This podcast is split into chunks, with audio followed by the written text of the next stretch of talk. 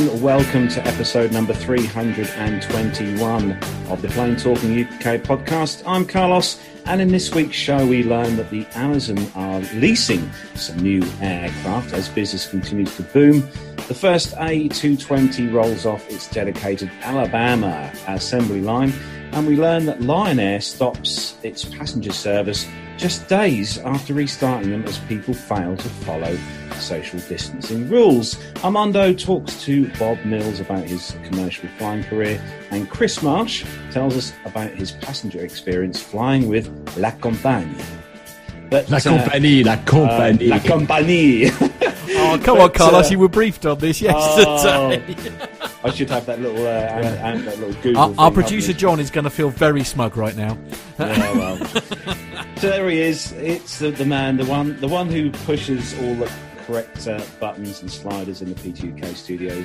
Matt Smith, how are you? Yeah, I'm really good, thanks, mate. Yeah, it's uh, it's been. I'll tell you what, we I, I, guess we've been so spoilt with such delicious weather to actually have a day like today, where I mean, on the one hand, I haven't got to go and you know water the garden, so I'm excited about that. Um, but um, yeah, as I say, it's the first rubbish day really we've had since lockdown. To be fair, it's 20 degrees less than it was this time yeah, last week. Pretty much, yeah, absolutely. Yeah. I don't actually have the fan on in the studio for the first time in yeah. several weeks.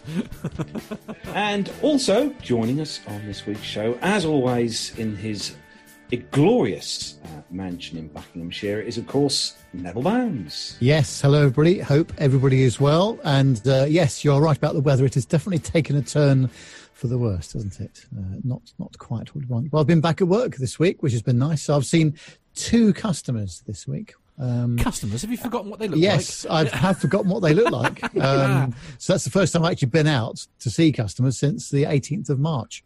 Um, so it's a bit of a shock to the system, I can tell you. Yeah, a uh, bit of a shock to the car. It hasn't driven that far for ages either. So, um, but um, in the post arrived this the BA cold cold and gold uh, card as well. I can't do anything with it, of course, because I can't fly at the moment. But no, uh, no, I know. But um, you know, every um, cloud. Yes, so I'm very, very pleased about that. It's the first time I've ever had a BA gold card, so I'm very, very chuffed.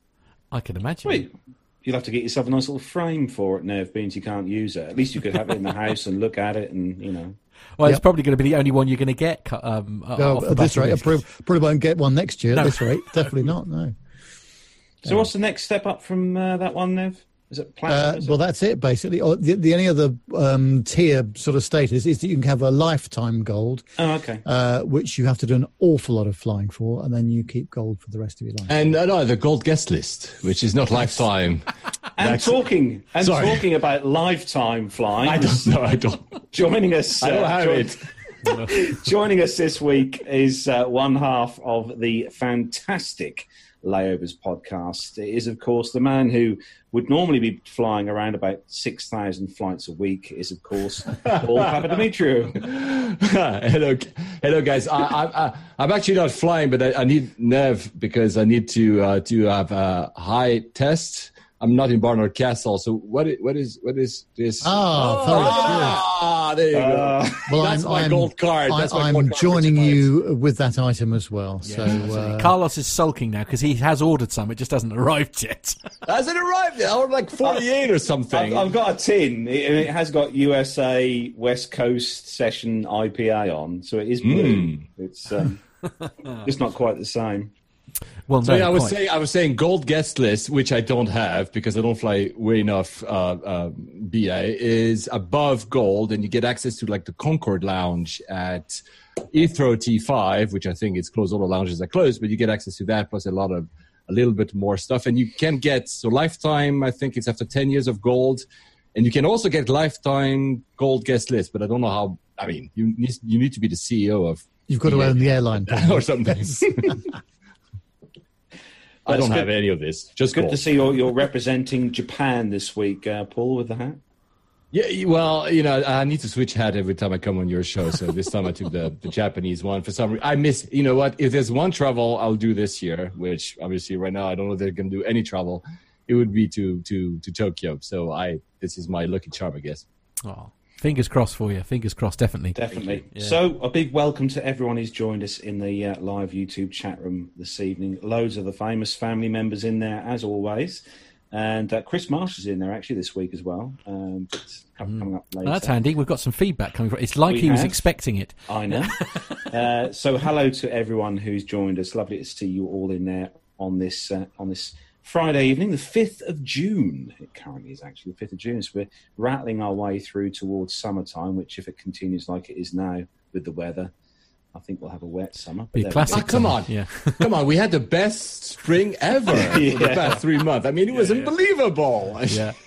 Yeah, he is right. Yes, but you, you, that's what that's what you have to learn about us Brits. If we can at all make it about the weather and make it sound miserable, we will do that. Uh, you know, there's no two ways about it. so you might have noticed uh, Armando is uh, not with us this week. He should hopefully, fingers crossed, be joining us at some point. No, today. no, sadly not. Uh, we've we've had a not? recent update. He's still oh, driving. A... Bless him. So, uh, oh, yes. he's still driving. Yeah. Not flying. That's a uh, well, yeah. Absolutely. He has been flying though. To be fair. Mm. He so has. He might. You never know. He might dip in. He is appearing on the show though, because uh, he we've got part two of his of that fantastic interview he did with Bob Mills. So he'll be very much uh, involved. Uh, I'm delighted to say with part two of that. And that is incredible. Listen to, I've watched that. It's very good. Mm. So um, you should all look forward to that coming up later. Definitely. But uh, we've got some uh, housework kind of stuff to do before we go on with the first part of the show. So we're going to hand things over to Nev for our special thanks section. Yeah, thanks, Carlos. Well, as you know, uh, this is entirely voluntary project, and so your donations to us uh, are really important and very valuable indeed. So this month they come from Ruben Wells, Andrew Wilson, Megan Carrion, Neil Lanwarn, Stephanie Plummer, Captain Jeff, Stephen Howland, uh, Andrew van der Sarg, uh, Tanya Wyman, Owen, Nico, uh, Liz Piper, Nicholas Hewitt, Jonathan Warner, Philip Labe, Adam Spink, Evan Shue, Jeff Ward, uh, Alan White, Gustav, Jacob Darlington Brown, Masha, Graham Haley, Eric Graves, Matt Caton, Jordan Rose, Myla, Stuart Backer, and Ray Williams. Uh, those are the people that uh, donated to us via Patreon, and the people that donated to us via PayPal are Alan Loveday, Richard Adams, Jenny Parkinson, Mazuz Karim, and Stephen Eastmead. Thank you, one and all, for your fantastic donations. We really appreciate them.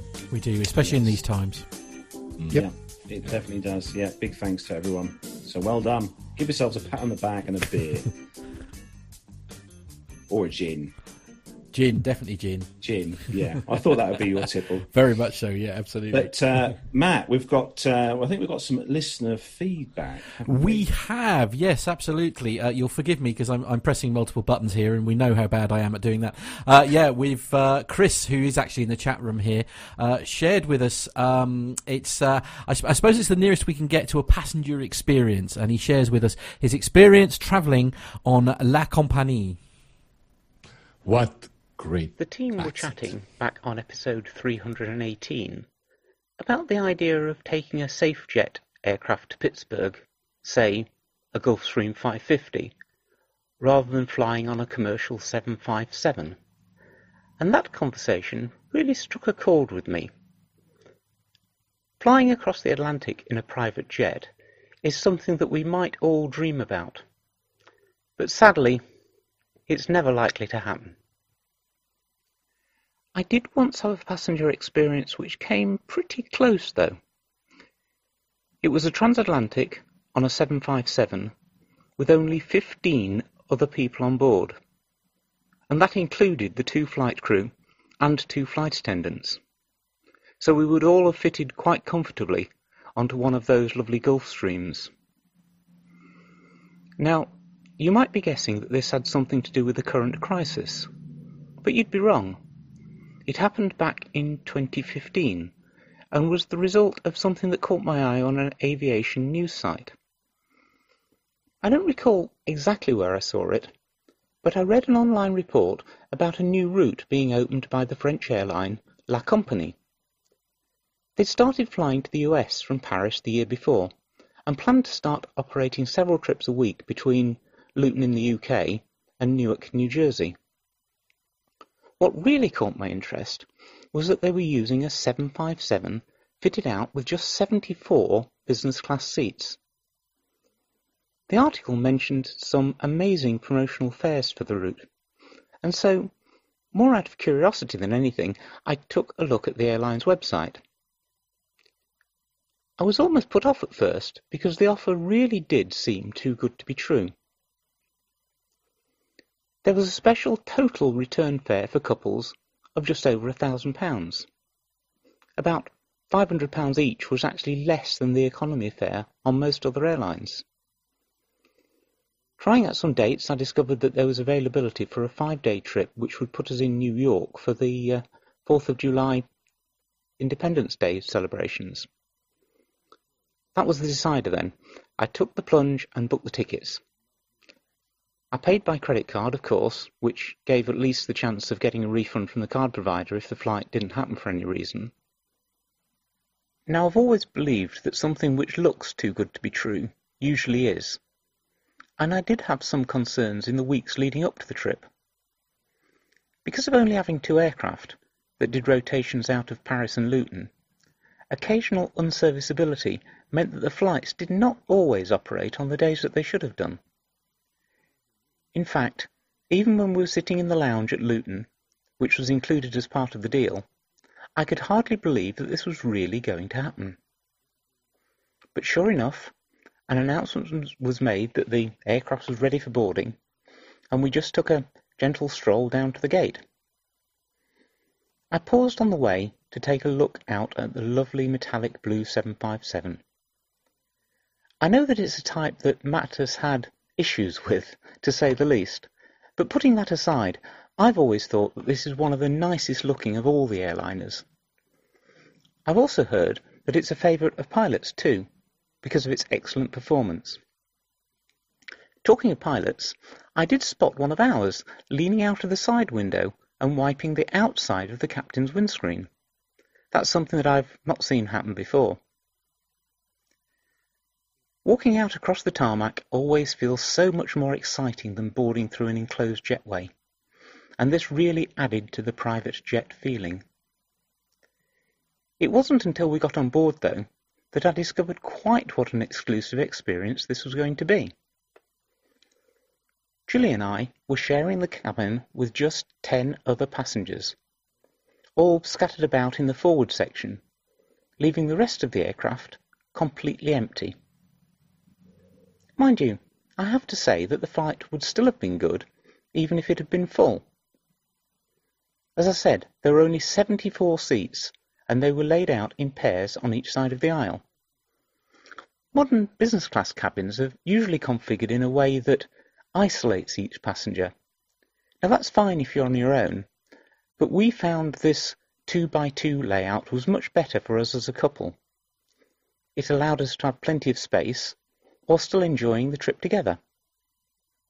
So, sipping champagne, I watched as we pushed back and headed out to the runway past the lines of real executive jets parked on the apron.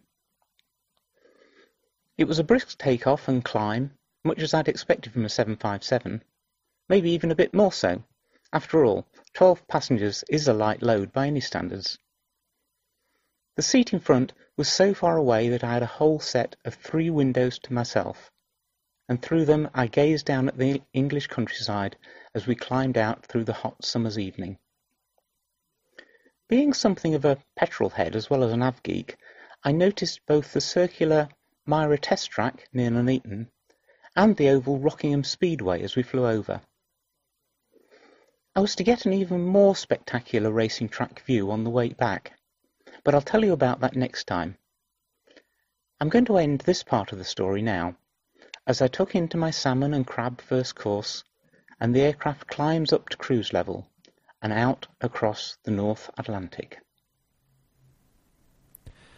Uh, I mean, what a what fantastic bit of feedback there, Chris. Thank you so very much. Wow. Do you know yeah. the best thing about that? I didn't have to do a thing to that. It was literally sent to us, ready to go. I, I, love it. I absolutely love Chris. It. It's been uh, well done. Yeah. Oh, that was really cool. Yeah, I mean, yeah, nice job, Chris. Well I want to try. I want to try them. I've never tried them. I really want to try La Compagnie. That looks really nice. I tell you what, nice the food, the food looks rather nice. nice. Yeah.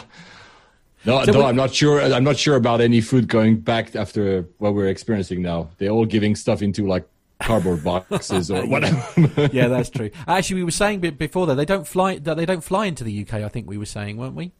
Nev, I think doesn't think I so. I don't think they do anymore. No, yeah. I, I, need to double check that. I'm not absolutely sure about that, but uh, I don't think they do anymore. Mm. Wow, that's a shame, no, really. As you say, it sounds sounds like a great airline.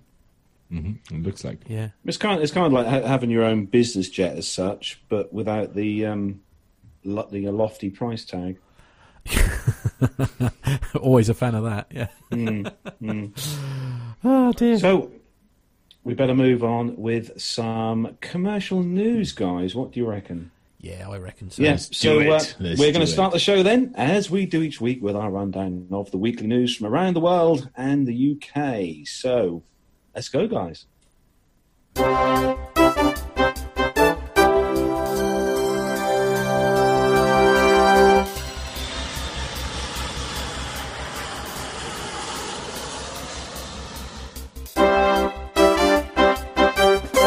So this week's first news story is uh, on the uh, website. I don't think we've ever used before, but it's quite nice. It's the aircargonews.net website. And uh, this is all about Amazon uh, expanding their fleet with 12 leased freighters from ATSG. So Amazon Air has announced expansion of its freighter fleet as it continues to meet customer requirements for the quick delivery of packages. The e-commerce giant has expanded its cargo capacity by leasing 12 Boeing 767-300 converted cargo aircraft from aviation leasing firm Air Transport Services Group or ATSG. When delivered, the 12 leased aircraft will join Amazon's existing fleet of 70 aircraft, bringing its total number to 82 aircraft. Amazon said that the one of the new aircraft started operations last month, May the 29th, and the remaining 11 will be delivered in 2021. All 12 of the aircraft will be leased to Amazon for 10 years, with options for Amazon to extend the leases for three additional years. Uh, Rich Corrado, President and Chief Executive of ATSG, explained uh, he said that we are proud to continue uh, to evolve our partnership with Amazon to support the fast, free delivery for which they are famous. Our combined experience in the industry and access of a fleet of 767 cargo aircraft makes us the ideal partner to support the growth of Amazon Air's fleet. Cargo uh, Aircraft Management, or CAM, ATSG's aircraft leasing subsidiary, currently leases 27 767s aircraft to Amazon including six leased during 2019. In December 2018, Amazon committed to lease uh, those six plus an additional four 767s from CAM uh, by the end of 2020. The leasing agreement announced this week increases the projected number of 767s that CAM will have leased to Amazon to 31 by the end of 2020 and 42 by the end of 2021. Amazon is also expanding its operations on the ground with uh, new regional air hubs at Lakeland Linder International Airport in Florida later this summer and at San Bernardino, Bernardo, Bernardino, Bernardino, Bernardino, there we go, International Airport next year. Additionally, the company is launching uh, new central air hubs at Amazon's Air Hub at Cincinnati, Northern Kentucky International Airport in 2021. New hubs uh, will allow Amazon to uh, air, air, com- air commencing gateway operations in May at Austin Bergstrom International Airport in Austin, Texas, and Luis Munoz Marin International Airport in San Juan, Puerto Rico. So uh, it's safe to say that uh, obviously during the lockdown, we've all been spending far too much money with Amazon. Uh, so I'd like to say, I'd like to say on behalf of me, you know, you know, you're welcome, Amazon. You know, I've, I've helped you to um, to lease these uh, these aircraft. I mean, you, you, you, must have paid for, for, for something, I guess. You know, personally. Uh, I, I, I, do. I, honestly, I, I have at least paid for. I would have to say at least uh, you know a loading strap Right, right. Okay. okay. Well, it's, it, yeah, it's life goals. That's what I like. That's what I like about you, Carlos. You've always got a life goal. actually, just reading uh, Amazon. Actually, Air were formed or founded in 2015, um, yep. operating a fleet of yep. 737-800 BCF or the Boeing converted freighter. Uh, 767-200 BDSF or uh, uh, Bedek Design Special Freighter, and the 767-300 BDSF as well. Um, but yeah, great little fleet, and uh, yeah, good on them, I say. That great, least... great, great little business as well. Yeah, yeah, yeah. It's, it's a tiny business, isn't it? I don't know. I don't know how it's taking off, frankly. See what I did there. Um, yeah, it's. Uh, I mean, actually, as I say, through all this awfulness, one of the, the things in the main that seems to be happening is that you know, like you know, it's very much business as usual for for the uh, the cargo carriers. It's actually even more than business as usual because usually they rely a lot of passenger flights to do some of the load for yeah. the cargo, and yeah. which is why we've seen a lot of the uh, Lufthansa and even BA and others. They've all transformed parts of, I mean, one or two or three yeah. of their uh, passenger aircrafts into cargo because you know like the mail doesn't get delivered otherwise. No no true absolutely. Well and of course a lot of the airmail is literally stuff that's put in the uh, put in crates isn't it? Like and, and taken yep. like in the hold um, stuff. You, you don't realize how much stuff is actually transported by domestic airlines so, Indeed. Matt, the next story then uh, for you is a, a, a, bit of a sort of an update, I think, isn't it? Uh, yes, I believe so. You'll have to forgive me because I'm a little less prepared than normal. Because, uh, as I say, we were expecting Armando, so uh, you'll just have to bear with me as I read this cold. Uh, so this could be a disaster. Good luck, everyone. Uh, so it's on the Arabian Aerospace website. so it's Arabian arabianaerospace.aero, and the story is GCAA investigation into the DA or the Delta Alpha 62 crash at Dubai. So accident investigators into the crash of a Diamond DA62 uh, construction calibration services at Dubai International Airport last year remain puzzled by the actions of the captain of the light aircraft as it repeatedly breached uh, minimum separation distances from commercial aircraft before the fatal wake turbulence accident in May of last year.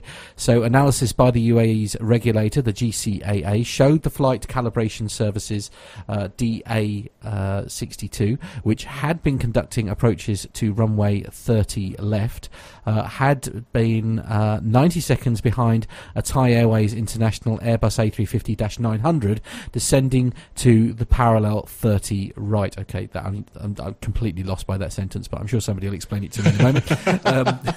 um, vort, uh, vortices from the A3. Uh, vortex, is it vortexes? I'm thinking? No. Vortices, yes. Wing, vortices, wing, yeah, vortices. vortices. Yeah, oh, there's a swell. Yeah, okay, yeah, yeah. Exactly. Uh, vortices from the A350's left and right wing drifted uh, with a crosswind of around about 4.5. Um, now it says M slash S. Is that milliseconds or meters per second, sorry, uh, John's shouting in my ear, and respectively reached the 30 left approach path after 74 seconds and 87 seconds, the GCAA said. The analysis calculates that the vortices decayed to about 81% of their initial circulation strength at the point they reached the DA62 at 1,300 feet altitude. Um, and uh, the aircraft lost height, rolled, and then dived uh, steeply into the ground. Uh, none of the four on board survived the impact. The preliminary report confirmed that wake that uh, that wake foreca- uh, vortex was the likely cause of the accident. Now, um, I'm hoping somebody might be able to give me a bit of a, a clue about that. So, obviously, the vortices is the swells. So, so essentially, it, so it's basically caught in the turbulence. Is that correct? Is that, yeah, is that sep- what they're saying? It's separation. All, separation, all exactly. Separation. Yeah. yeah. When when aircraft take off, I mean. Um, uh, Adam Spink would be the ideal person to ask about this. Mm. But basically, it's you know, it's when an air, if you're if you're on an air, a runway, you're going to take off after an A380's just took off in front of you. You're going to leave a certain amount of time. If you've got a 737 taken off in front of you, the time will be a bit less, or a lot less, yeah. uh, and so on and so forth. And you know, this is a kind of one of those cases where you know the, these guys got caught up in the you know the wing, you know, the you know the actual swirls, if you'd like to call them, or the you know the the bad air, if you want to call it even better, um, of another aircraft that had um, that had flown in front of them. Right. Okay. I mean, this is quite rare, isn't it? And they do, they do. One of the things that's quite interesting from, from this article is essentially the the GCAA sort of literally went, well, we're not really sure why he did that, uh, or you know, the, we're not really sure why the pilot decided to take that, you know, take that course, um, which um, it's quite a damning indictment, isn't it, of the of of, of you know the, essentially who's being held responsible here. But they also talk about yeah. Sorry, we're, we're just getting some words in our our, uh, our ear. Sorry, I'm, I'm, having a few technical problems here in the studio, so you'll just have to bear with me a bit. Um, it's uh, uh, yeah, so uh, I'm just trying to sort of. So the aircraft was going to stop at the Dubai International Airport to calibrate terrestrial navigation systems. What what does that mean? Do we know what the, do we know what that is? It may, have, yeah, it may have been something to do with the the airport, the runways, ILS systems, and, and the actual systems that the um, right. navigation systems that the airline has used to sort uh. of lock into when they're on approach to that runway. Usually, just a mention of having a heavy or a super. Super is uh, the 380. Yeah. Um, you should have effectively these types of uh, separation between them. Yeah, right. Uh, the, the decision of, the decision of not listening to ATC. I don't know if you guys already spoke about that. You will speak about that. Is more likely to be what happened in Pakistan with that horrendous crash mm, of yes. just yeah. Well, anyway, I'm not going to comment on this. It's it's a bit sad, but yeah. yeah. So I don't know more because I just read it whilst you were um, listening to it whilst you were yeah. reading it right now. But uh, possibly yeah. there's been a Mr. Yeah. I don't know. Yeah. So they were basically saying the causes to the air the um, air accident investigation sector. Um, of the United Arab Emirates determines that the accident was due to an in-flight loss of control during the approach uh, onto mm. runway 30 left, caused by an encounter with wake vortices. Um, yeah, you know, they were to be. You know, you you've got to read the story. They were following a triple seven. You know, so, right? Uh, you know, it's was it an A three fifty? Three fifty, yeah, three fifty. Yeah, three fifty. So yeah, super heavy. So the separation, which should have been there, wasn't. Um, unfortunately, wasn't there. No, indeed. Um, yeah, I mean it's. Um, I, I, don't, I don't know if there's much even to be learnt from this because it's you know I, I, guess it's you know just an, a, a mistake essentially by the sound of it. Mm. Mm-hmm. So, Nev, uh, moving on with the next story. Nev, you've got uh, a special BA story that's. Um, of course, he's got not, BA. not very amusing, I don't think, for someone who's. get a uh, BA story that's not very positive? I don't know. um, well, there aren't very is... many BA stories full stop at the moment. No. Ouch. Fair point. Fair point. Um, well, this is uh, on the simpleflying.com website.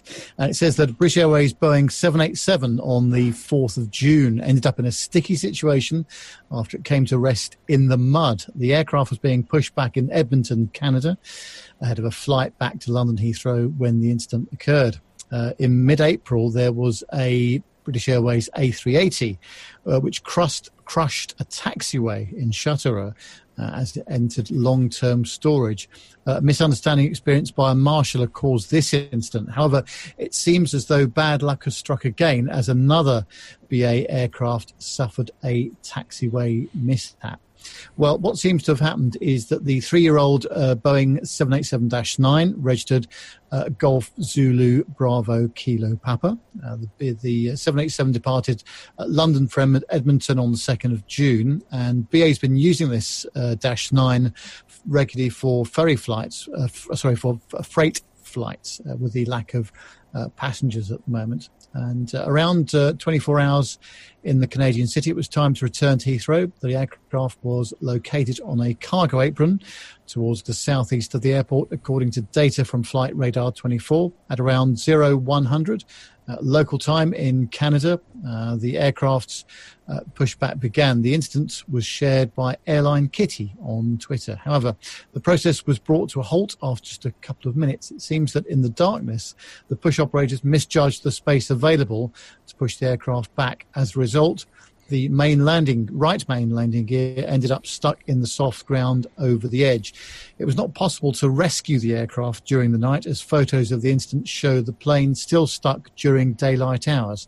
Uh, for reference, sunrise in Edmonton is currently at around 10 past 5 in the morning, and at the time of writing, uh, the aircraft had been in Edmonton for 33 hours. Uh, well, the aircraft was operating a cargo rotation when the incident occurred, and uh, it's unclear how much cargo, if any, was on board the aircraft at the time. It looks as though the gear had sunk reasonably deeply into the mud just off the taxiway. Hopefully, the ground crew in Edmonton uh, will be able to free the aircraft so that it completes its flights back to Heathrow, which I understand has now happened, in fact. Uh, Simple Flying has contacted BA and Edmonton Airport for comment regarding the incidents. Uh, BA spokesman told Simple Flying, We're working closely with the airport ground team to get this cargo flight on its way as quickly as possible. Meanwhile, a spokesman for Edmonton Airport commented the aircraft was delayed due to a technical issue, uh, but it's expected to depart later today. Um, just a point of order there, you know, I'm, I'm all for using, you know, the best possible tools to get this uh, aircraft out of the out of the mud. Uh, there's a, a, spade, a nice yellow spade on this picture here, uh, which I'm not sure is going to cut it, frankly. Um, I, I, think I think it'll make all the difference. I'll be honest. Could have done better there. Yeah, yeah absolutely. So, uh, yeah. These things happen. Of course, um, once it's in the mud, that's it. You know, it's going to require some uh, serious heavy lifting gear to get it out of there. Are you talking about BA right there? Sorry, the are you talking about BA the company when you say they're stuck in? Ooh, danger, danger, Will Robinson. Sorry, sorry, I had to. It was so easy. well, quite yes. Actually, to be fair, Nev, they're not the only people who've had a spot of bother oh. recently, are they? Uh, no, that, that's right, and um, uh, this is obviously becoming a bit of a bit of a habit now, isn't it? But um, the um, uh, Copa Airlines uh, had that sinking feeling today. Uh, one of its 737s got stuck in the mud, and uh, the Boeing 737 700 was being pushed back at San Jose International Airport in Costa Rica. When a slight deviation from the intended course saw the aircraft landing. That, that's a word. slight. Its wheel nuts in the soggy ground. Uh, this one happened. Wow. Wow. Uh, this 737 was apparently in the process of being pushed back from a maintenance hangar at San Jose. Now that's deep. Navigating onto the runway, it had to swing rather wide to avoid colliding uh, with another aircraft which was being stored nearby. Blimey. Um, so, yeah, Blimey. Bit of wow. paperwork to fill out there, lads. yeah, I think, yeah, yeah. I mean, uh, you know, it, it, could be worse. I think, it, you know, these will buff out fairly easily, I think. Oh, yeah, sure. Um, you know, just. Well, if anything, check. they're going to need a good jet wash. Well, that, that is true. Yeah, absolutely. Yeah, I see what you did there, Carlos. We're going to ignore you and move on, I think. Um, Yeah. Anyway, next, uh, off, yeah. off, with the rubbish puns. oh, hang on, we'll... sorry, I, I, sorry, I'm just struggling with a thing here. We've got um, uh, great comment from uh, uh, Tony. I was desperately trying to get it there. Just, it just sums up 2020, basically stuck in the mud. Stuck in the mud. yeah, yeah true. I see what he did. There. Absolutely, very good. so moving on to the next story, and uh, Paul, this is uh, this is definitely one for you. well, um, what is for me is that I pledged to avoid putting you in any explicit, so I'm not cursing on the show anymore. But I'm good luck, everyone. Make, I'm gonna make I'm gonna make our, our, our, our producer John sweat because oh. the, the story is the story is U.S. Uh, bans Chinese carriers for mid June. However, it just changed 45 minutes ago because they're going to reallow them. So I'm going to read the different one. Uh, I'm going to explain what happened. So the China China has a rule, has had a rule actually, because that's the thing that's changing like an hour ago, has had a rule that's called 5-1 policy. So they allow uh, an airline to one international flight per city per week. And that basically meant that United and others, uh, I think just American and United, were unable to get the authorization to fly as much as they wanted to China. And thus the Trump administration said, okay, screw it. Sorry, guys, you're not uh, being able, as a retaliation, we're not going to allow Chinese airlines to fly to the US. Uh, and China blinked, basically. Uh, that was, I think, a few hours ago. I remember I read something during the day today. And um, so I'm going to read you another story. And don't worry, John, I'm going to send you the, the link to that. It's on CNBC. The US scraps plan to ban Chinese airlines after Beijing permits foreign carriers but they will still, so the US will still limit flights to two a week. Uh, the Trump administration on Friday, so today, uh, scrapped a plan to ban Chinese passenger airlines from flying to the US after officials there said that foreign airlines can fly to China.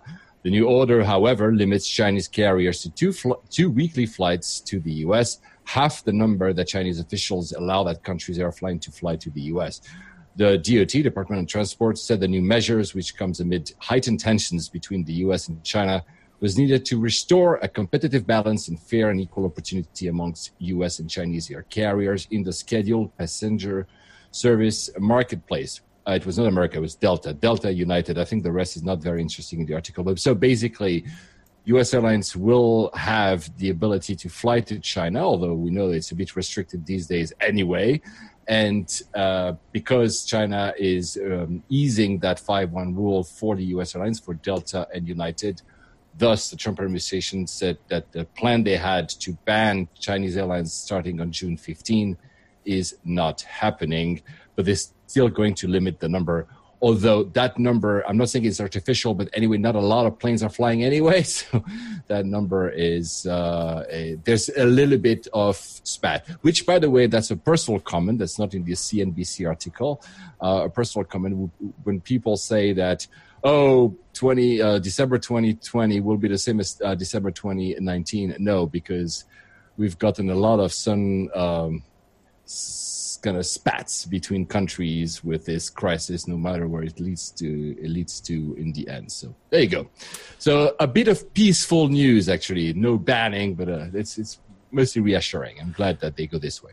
So is is this just like a sort of like a tit for tat situation then? Is it just like so one one person does a ban, so they're the? I mean, are they retaliating for something? So so the Chinese the, the Chinese rule was not only for U.S. airline. The Chinese rules apply to all the foreign airlines that were trying to to go to China. Even Cathay Pacific, so Hong Kong, was limited almost to not being able. I think no, they're not even able to fly to China. Cathay Dragon, which is their subsidiary, which they want now to merge with the main Cathay Pacific is not allowed to fly to mainland China, uh, although these two entities, mainland and Hong Kong, are becoming more blurred by by the day.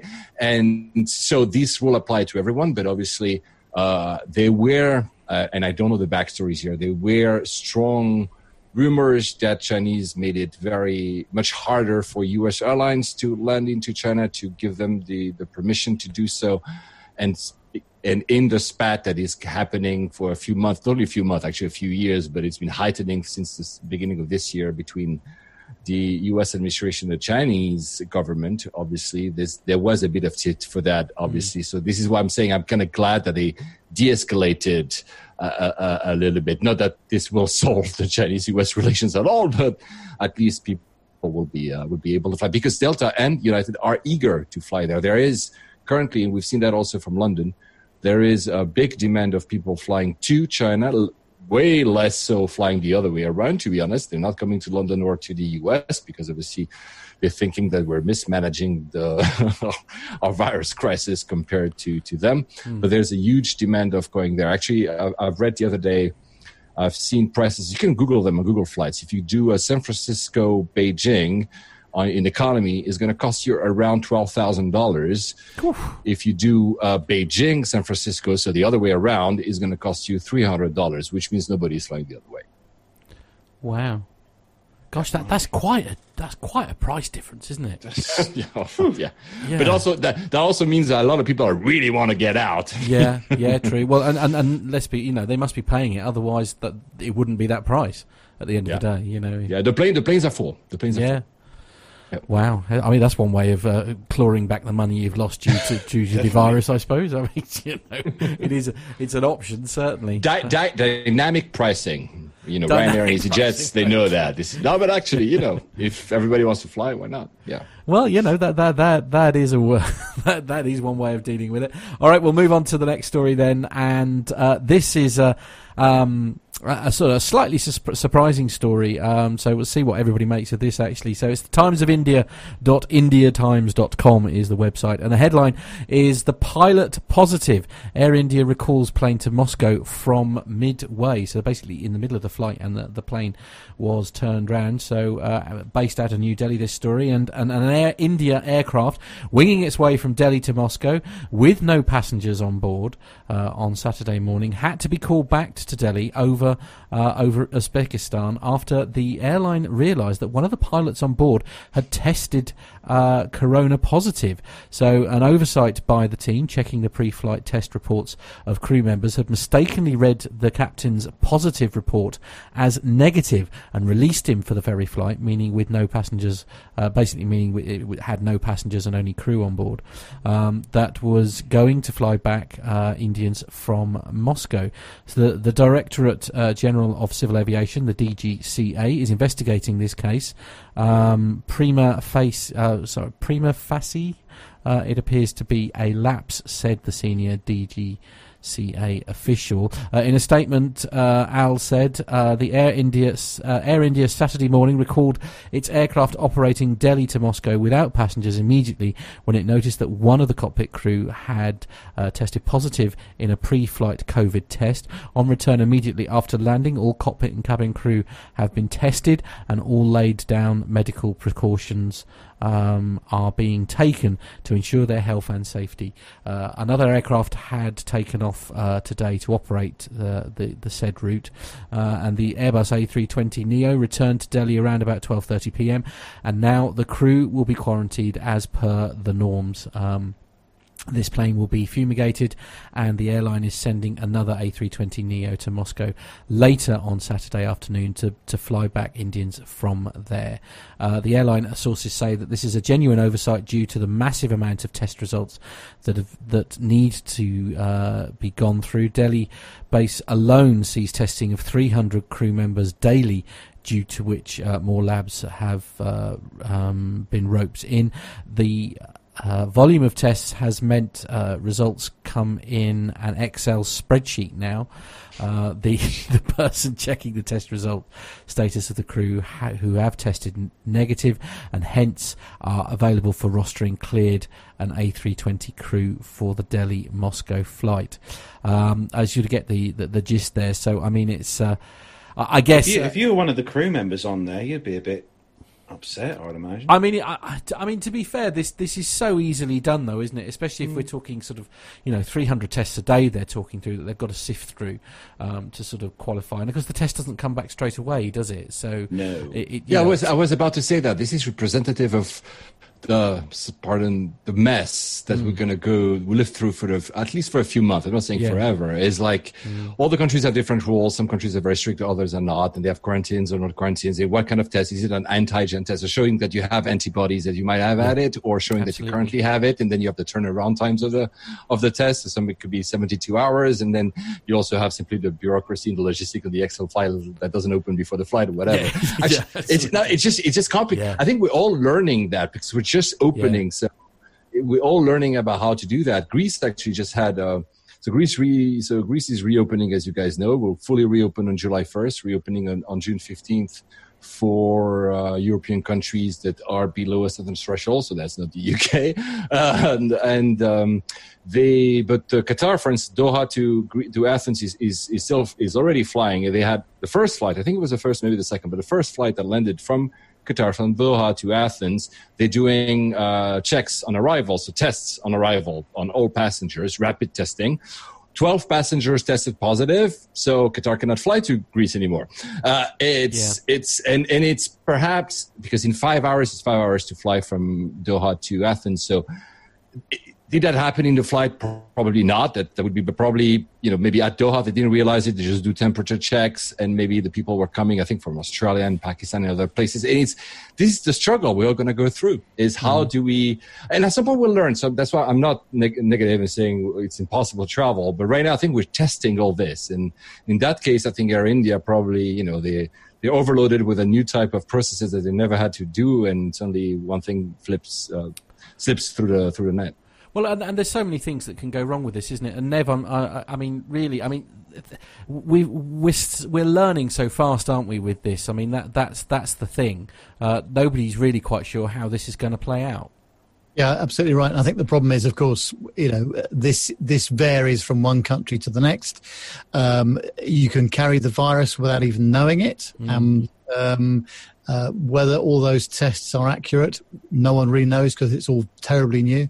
So this is going to be a new way of working uh, for some time yet, no, no question about it. So um, it'll be very interesting to see what happens when I get on my first flight, uh, whenever that's going to be, um, to see how it how Actually, what, what, actually, actually, actually, uh, actually, uh, sorry, I'm sorry, Carlos. No, Emirates you remember, guys, they were like, they, they made this old PR thing. We're going to do a pre boarding testing in Dubai for people. Well, they abandoned it after like two weeks because the results were probably like 30% accurate. So basically, there's no accuracy at all. So they kind of mm-hmm. gave up on them. And that coming to, to Nev's point, I think there's currently one test done by uh, a pharma company called Roche that is 100%, but I don't know how fast you can, and all this, I don't have any, but you're absolutely right. I think the, the alignment of countries will be one of the things that matters the most, which is why I think blocks will happen first. So the EU, Europe in general, will align first among themselves and probably you know like groups of friendly countries and neighboring countries. And then we'll see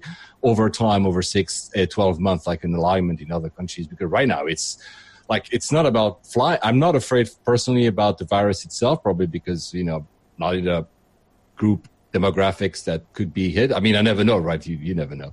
But it's like being suddenly, you know, in the middle of the flight and it turns around, or an airport closed, or you know, this is still happening. Yeah, absolutely. I, I think the um, they're looking to open all the European borders by July the first. Is, is yeah. yeah. So uh, I think that's a realistic target date, and as long as they've got things in place to, to deal with that, I think that's probably doable. Um, but uh, you never know with this virus, and if if there's if something gets out of control somewhere, and they need to start shutting stuff down, I mean, really hope they don't do it because we're all a little bit fed up with it. Yeah. But on the other hand, imagine yeah. people that yeah. have their lives. well, and actually, Mike, Mike has got a good point here in the chat room. Uh, he's he's actually saying pretty much along those lines. And he's saying the issue is that there's going to be a second round of the virus. We know that.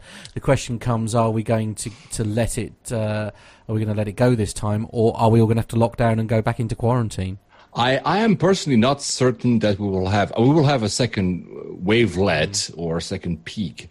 A second wave, I'm not sure because now we've done probably. I'm not saying it's not going to happen. I'm not an oracle. I'm not a scientist, but I think we've proven. You know, remember at the very beginning of the crisis, we're like, okay, the the, the, the, the Asian countries have, have, have done this, but to the cost of a lot of privacy. You know, you have uh, not mentioning only China, but a lot of countries have like uh, South Korea, which is a prime example of succeeding in, in, in dealing with this.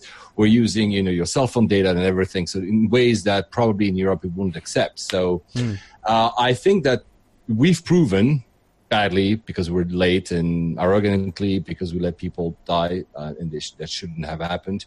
We've proven that it's possible to flatten that curve and to make it like we, I think we have 25 cases in London a day, which is for a city of what, 8, 12 million, I don't know how, depending on how you count is, is, is okay, I guess. I'm not, I'm not here to being, oh, it's fantastic. They did a no, great no, no. job. But I mean, it's, uh, I think we've proven we know we, we are getting a better grip on this. The country is different. The, the one, the one bit that I'm more, uh, interested because we're talking here about travel is that the east of Europe has been able to basically crush this very quickly because they were probably more fearful because they don't have you know like great healthcare systems. I'm exaggerating here a bit. So they said, okay, one case we shut down the country. And the west of Europe said, oh, well, it will be fine. Oh, Italy, it's Italy. Spain is Spain. And, you know, and just one after the other, like dominoes. And now we're going to see maybe a great equalizer because east of Europe, and that includes Greece, uh, that includes the south of Europe, suddenly have to open because of tourism, because they need that income. So will they import cases and having an equalized? I don't know. I've I've read one paper from a very big chain of hotel. They do like very fancy resort, and they, they send me the the health measures. It's 25 pages.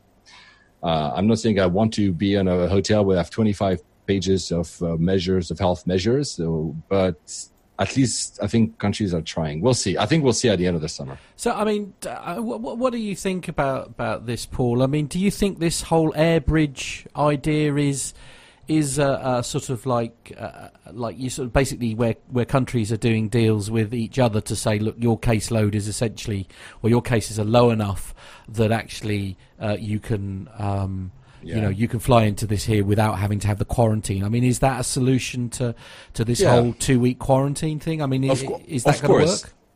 Of of course it is. Uh, I I'm not an oracle. You're just logical. At some point, you know, if you have a low a low infection rate in your country, you don't want to import cases. I mean, just mm illogical. There's no need to be a scientist to to to, to see that. So, green zones versus uh, red zones, and this is how it's playing out pretty much everywhere. So you have like Australia and New Zealand that are saying, okay, we're going to travel between each other because we can have a handle of this. So friendly countries that usually work, which is why I said earlier that Europe will work together because we kind of used to work together, no matter our sometimes disagreements. So we'll find a way. Now, the, the example to the UK. The UK is, I mean, the west of Europe is late compared to east of Europe, but east of Europe needs the tourism. And the UK is also probably even later. Uh, you know, there's a very, there was, it's very simple. Countries that have locked down or have measures, when I say lockdown, it doesn't mean like, you know, locking everything, everybody inside. I had measures earlier are just fared well, better and we were late in the UK, so we're basically paying. That's why we, the rest of Europe seems to be living in the future. They open restaurants in Denmark and in Switzerland and terraces in France, and we still haven't. But we're two, three weeks behind them. Does that mean that the quarantine, you know, probably will get exceptions because the Brits uh, and I'm not Brit, as you guys know, but I have three other passports. We're not that one yet. Uh, the Brits are essential to the tourism industry in Europe, in especially in Spain, especially in Greece, uh, Cyprus, obviously. So this is why Greece at first said, "Oh no, no Brits are coming this summer." And that was two weeks ago. And then they said, okay, okay, okay, okay. Actually, you can come on July 1st and you're just going to test on arrival. Uh, and you'll have a little bit of uh, quarantine, which is seven days in your hotel. I'm going to be cynical, but these quarantines, if they're not policed, what, you know, who's going to check? Even like the, the one in the UK, who's going to check that you haven't actually gone out to Tesco? I'm no, no, that's true. Actually, sure. while, while we're talking about uh, quarantine, there, uh, I just noticed on the Sky News feeds. Actually, while we've been doing this, uh, there's uh, they're uh, boasting about an exclusive they've got their hands on, which is saying BA owner considers legal action against government wow. quarantine plan, and Ryanair wow. vows to support it. So the head of IAG uh, considers a move against the 14-day quarantine on air passengers, and rival Ryanair says it will back him. the chief executive of the British Airways owner IAG says that the company is considering legal action. Okay, do, you know I hate it when they do this, where they cover the same headline about 15 times before we get into it. anyway, uh, Willie Walsh was speaking days after the government announced a 14-day quarantine for arrive, uh, arriving air passengers, stating uh, starting later this month after uh, another obstacle uh, for the aviation sector battered uh, by the effects of the coronavirus pandemic. The IAG chief executive told Sky's Ian King live program that he is considering a legal challenge against the quarantine and is reviewing the situation with lawyers. He said that the new rules would torpedo the airline's chances of flying in July. Uh, we think it's uh, it's irrational. We think it's uh, disproportionate, and we are giving consideration to a legal challenge to this legislation. I mean, d- I mean, does he have a point? Look, look, I, I, look. I think at the end of the day, this, you know, the review of the quarantine starts on Monday, so the June the eighth. The, the, review of the quarantine is every three weeks. My forecast is that on July first, basically, we're going to open to most of European countries. Portugal is al- almost guaranteed already uh, without quarantine, and you know, anyway, the U.S. is still closed because they also don't allow people, you know, especially unless you're a, a national. So I think this will kind of blow over by itself. It's true that right now the problem is if people want to book a holiday, they have the government telling them uh, you shouldn't travel if it's not essential. So you know everything from insurance to compensation, everything kind of goes with it. So people are not really. Do I should I book? Should I not book? I want to, but the government tells me no, and there's a quarantine. But I think they will do it. it to be frank, and I know that we are a show, you guys have a show on aviation, and I will go against the flow. It does make some sense to have a quarantine. Uh, but let me finish before you, you will bash on me. it makes sense to have a quarantine because I, I believe, I personally believe, and I said it, I think last time I was with you, that we should have closed. When I say close the airport, it's not close to essential travelers and to cargo and to some exceptions, but we should have closed the airports and the borders in the UK like three months ago, like some countries did, and not now. That's okay, fine.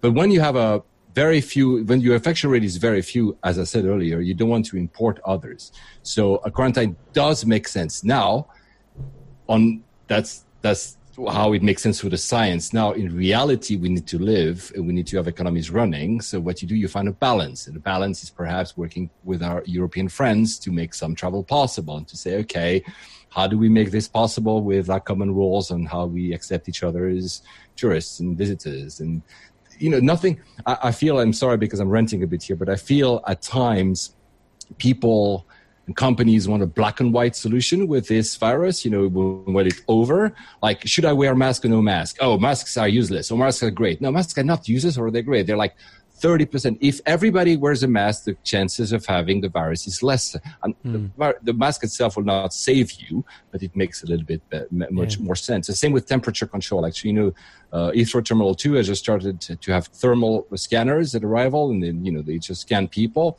The thing is, actually, actually uh, by doing tests they they realized that 20 23 or 25 percent i don't have the numbers in front of me 25 percent of the people not having the coronavirus were displaying some heightened temperature, and 33% of the people with coronavirus were displaying heightened temperature. So basically, it's the same. You can catch false positives all the time.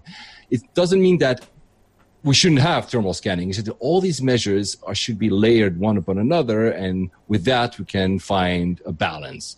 And I think with, between masks and reasonable measures between countries, we're open. And I think the quarantine won't hold unless the mm. government goes crazy. I don't think the quarantine won't hold for no. for Europe at least. I don't think so. So, Nev, I mean, uh, I mean, what are what are your your feelings on, on, on that that statement basically that's come well, out from the manager? I mean, I agree with Willie Walsh there um, in that uh, I think the government are very late to the party uh, with this, and yeah. I, I, really don't see how it's yeah. going to be workable. With this situation, you've got three things involved. You've got the public health, you've got the economy, and you've got the politics. Now, in any normal situation, you would say that public health is the number one priority, and everything else is second or third priority. However, there is a fusion or a blend going on here, as uh, Paul's pointed out, where we have to uh, get the economy and businesses running again. We yeah. cannot have a situation where we're into September, for example, and we're in the same situation. That would be absolutely catastrophic, which will take years to recover from. Mm-hmm. Um, so I think, um, as bad as all this is, the compromise that's being reached is probably about right, especially if we can do it within the European region yeah. and come to agreements with other countries. Yeah, I, I, fu- I, fully agree with you. I fully agree with you. And there will be uh, parts of what happened will be a bit of health theater because airlines and airports also want to reassure passengers that it's okay to fly. Uh, we don't know if it's okay to fly.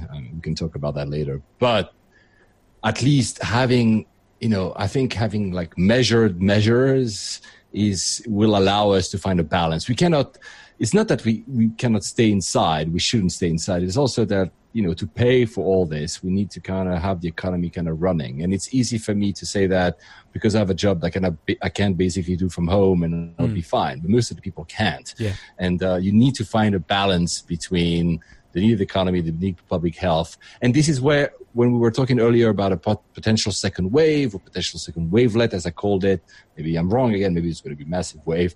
Um, I think you know, the first time we did, we didn't know what to do. No country did, didn't know what to do. The, the first thing was the bluntest of instrument, lockdown. Everybody stays home. Hopefully, we will have learned now that there are measures that can be applied that can lower the, the, the potentiality of the virality of this virus, but also localize uh, flare outs would be clamped. So maybe I could say, look, I live Southwest London. My area is closed down for a week because my area shows that it requires testing, obviously. But that would make more sense. Or to say, and I know it's unfair, but to say like a special demographics maybe could be Switzerland did that at the very early stage. They asked people over 70 to not go out mm. uh, earlier than others. And I know it's unfair and I'm not over 70, so it's easy to say, but it, there, there are ways to find balance between all this. It's, it's not only, oh, lock everybody down at their homes and mm. there's nothing. We can, and I, agree, fully agree with, with Nev. We will, yeah. This is why I don't think the quarantine will hold. No, no, before we move on very quickly. Um, sorry. Uh, no, no, no, not at all. Uh, uh, we've got some uh, comments in the chat room which I, would like Good to just comments. share with people, if I may. So, uh, uh, Tony S is saying, How can you even get travel insurance if the Foreign Office is advising against yeah. all but essential Exa- travel? Exactly, I mean, exactly. That's a really good point. good news Good news for Malta, though. Masha is saying that essentially Carlos alone keeps the Malta economy going, so that's, that's good news for everyone.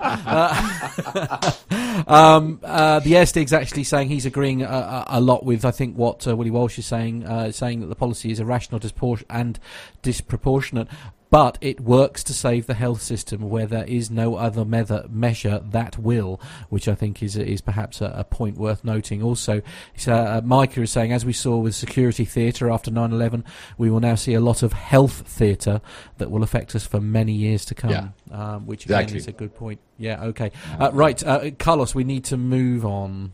Yeah, this next story, uh, Matt, is on the PCGamer.com uh, website. And for those of you who are uh, have been either struggling with lockdown or trying to find something to do, one of the things that has become very, very popular over the course of the last few months is gaming online, as in simulated gaming, using the various uh, flight sim programs. One of which being um, Microsoft Flight Simulator, which is going to be bringing out a new uh, version later on this year. Now, this story is um, all about the game, and it goes on about. Uh, it says here that we know that you can fly uh, to your house, or at least over it, which I've done a few times, and saw uh, through the lovely volumetric clouds. But Microsoft Flight Simulator's latest video digs into how you actually can get you to your destination.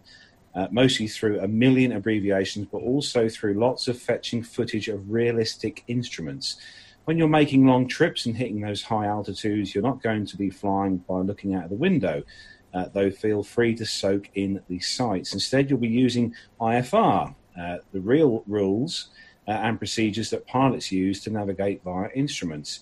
Uh, ASOBO or uh, ASOBO enlisted the aid of NavBlue, uh, a flight operations and air traffic management company, to provide it with a database that gets updated every 28 days, just like the real version with radio frequencies, approaches, waypoints, and other information that normally goes into planning flights. You'll be able to generate realistic flight plans, but you can edit the waypoints, altitude, and other details create your own custom routes. Uh, once the route is picked, it will show up on your cockpit, so you can always keep an eye on it, and, along with your other instruments, ranging from live weather updates to radio communications. Uh, the flight plan can also be edited while you're on the move, and you can start your flight already in the sky if you want uh, to get going. There's also a degree of auto, uh, automation too. Depending on the plane, you might be able to use the auto landing feature as well as auto thrust, auto throttle manager for your power, along with autopilot systems. You can also delegate radio comms to your pilot, letting them uh, deal with air traffic control while you just enjoy the flight. Uh, you'll need to get in touch with ATC as well if you're playing the game to get clearance for things like changing flight plans and landings. It will also dole out orders and keep you updated. Uh, if you want, you can just land without clearance, but that can prevent other aircraft from landing or taking off.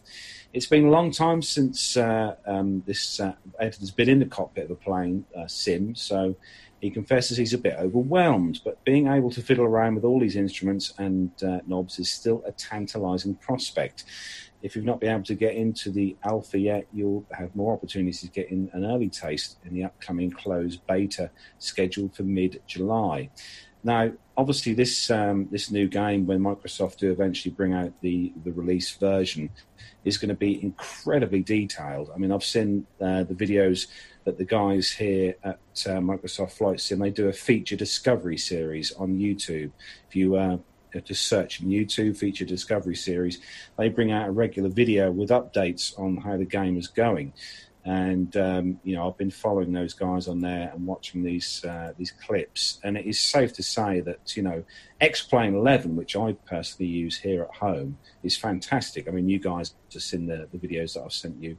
In, yes, in even though we don't necessarily want to see them, you have shared them. Exactly, I mean, it's been lovely. Um, and the graphic the graphics are really good with that, but the the the what the, the amount of the amount of texturing and rendering they've put into this game, uh, the new Microsoft, is it's going to be, you know, it's going to be one hell of a sim uh, to have at home. But that does come not just for the game, but it does come at a price mm. because, mm.